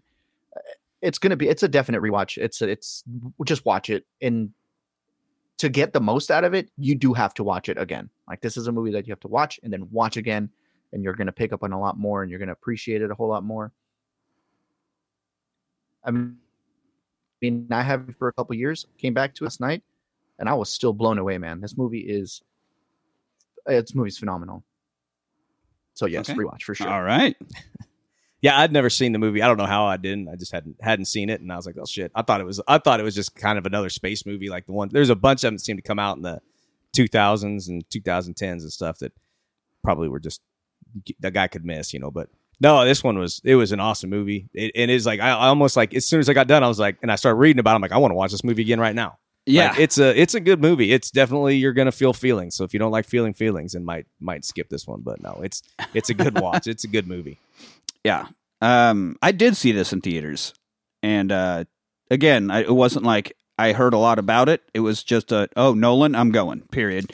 Uh, they did a really shitty job with the the press work. At least what got into my tiny bubble. Um, but yeah, seeing this on in, in a theater setting is, and it's amazing. Man, It's and I, I got a big TV, but now I would like to see this in on, in a theater, like with that screen. huge sound Yeah. system and everything they have in there. It, God, it's it's it's a spectacle in itself in that way. But uh, yeah, you're you're gonna cry no less than five times. You're gonna have your like your fucking heart ripped out of your chest. You're especially if you have a daughter. I think specifically the father daughter relationship. But uh, it's heavy. It's it's not something you put on for funsies. I mean, it's not like Lewin where you just end up hating yourself. It is ultimately uplifting. It is a, it, a lot more exciting. More actually happens than happened in Lewin, but uh, it's heavy. There's there's some serious shit that we're dealing with and talking about and trying to get through. Uh, it's a bit long, so be ready for that. But again, I don't feel there's a lot of fat you could trim. I feel like everything that does happen and it needs to. So it, it needs to be long, but they they make it so you, you don't sit there feeling like Jesus Christ, for fucking three hours or whatever. Um, just be ready. I guess it's it, it's a serious undertaking to watch this movie. Is it three hours long? No, it's like two two something. It just feel that I long. think. Didn't no, it doesn't feel it at all. No. It, like you, you are sucked into it. Yeah. You're not going to be like casually watching as you play a game on your phone or whatever you like. I usually do when I'm just putting something on for the hell of it. Uh, it's amazing. I, I think I'm all, with Manny. I'm a, I'm a, like five or six times watching it. Uh, yeah, and then as, as you go through it, you're like, oh fuck, I'm, I didn't even think about that. Oh, uh, there actually was scientific backing. Now I want to go see it again with the with that Yeah. set of lenses on my eyes and, and see what uh highly highly rewatchable. Um, One problem I have, though, specifically, It's like when they got all these egg embryos and and and whatnot. It's like, did you throw some dog embryos in there? What kind of planet is this going to be if we don't have some dogs? you know? yeah, yeah. Um, but highly rewatchable. Very good, very good. Just, I think you have to intentionally watch it. Like you, you definitely need to want to watch something of this magnitude. But do it. You'll never regret it. It's excellent. Do it. Do it. So that's a three way. We got ourselves a three way right now. Airtight. Do it. so if you like what you heard, you can find us on Twitter at The Rewatch Party. Find us on Facebook at The Rewatch Party. Email us, The Rewatch Party at gmail.com. How do you feel about Anne Hathaway's hole? What is your plan B? What do you think about Manny's Michael Caine impression? Pull my finger. Let us know. We always love to hear from you. Or, you know, email us about any other goddamn thing you want to talk about. It doesn't matter. Uh, don't forget about our sister show, The Tournament of Champions, where we rate the likability and or fightability of fictional characters from all of the movies that we discussed. Uh, we put up a poll to pick a fighter from each movie, and then there will be multiple polls where you, the listener, get to decide how those battles come out. So your polls do matter, your input does count. Make sure you find us on our social media pages and get your votes in. Join us next week as we give Anthony a special birthday gift and watch Santa Claus kill a bunch of motherfuckers in Violent Night. Until then, I'm Nick with Anthony and Manny, and thanks for rewatching.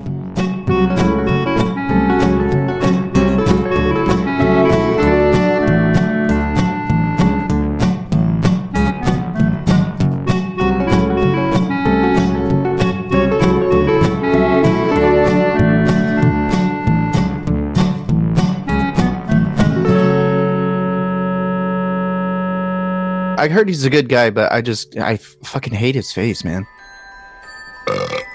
You ain't driving, are you? I steer a little, but the ranger do most of the work. This is my fourth year as a Santa. How about you? I started the whole damn thing.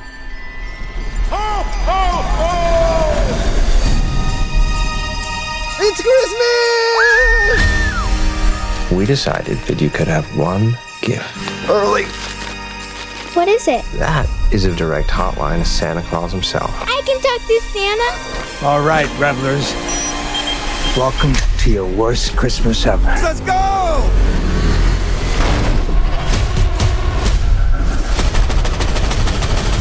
You have $300 million in your personal vault.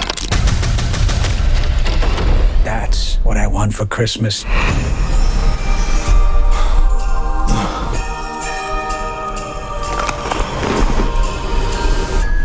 I don't want any trouble, okay? Something's gonna scooch up that chimney.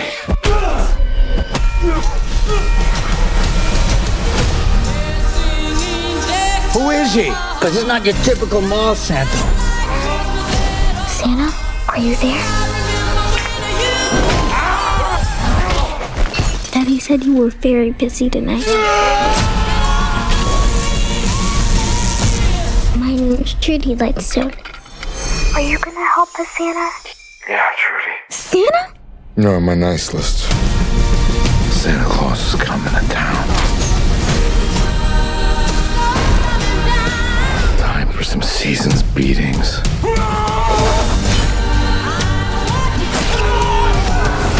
Who the hell are you? Boss, what if he really is the real? No such thing as Santa. These bad men, they're all on my naughty list. Naughty. That's naughty! And what do you do to the naughty ones? I give them a lump of coal. Where is it? I gotta watch. I believe in you, Santa.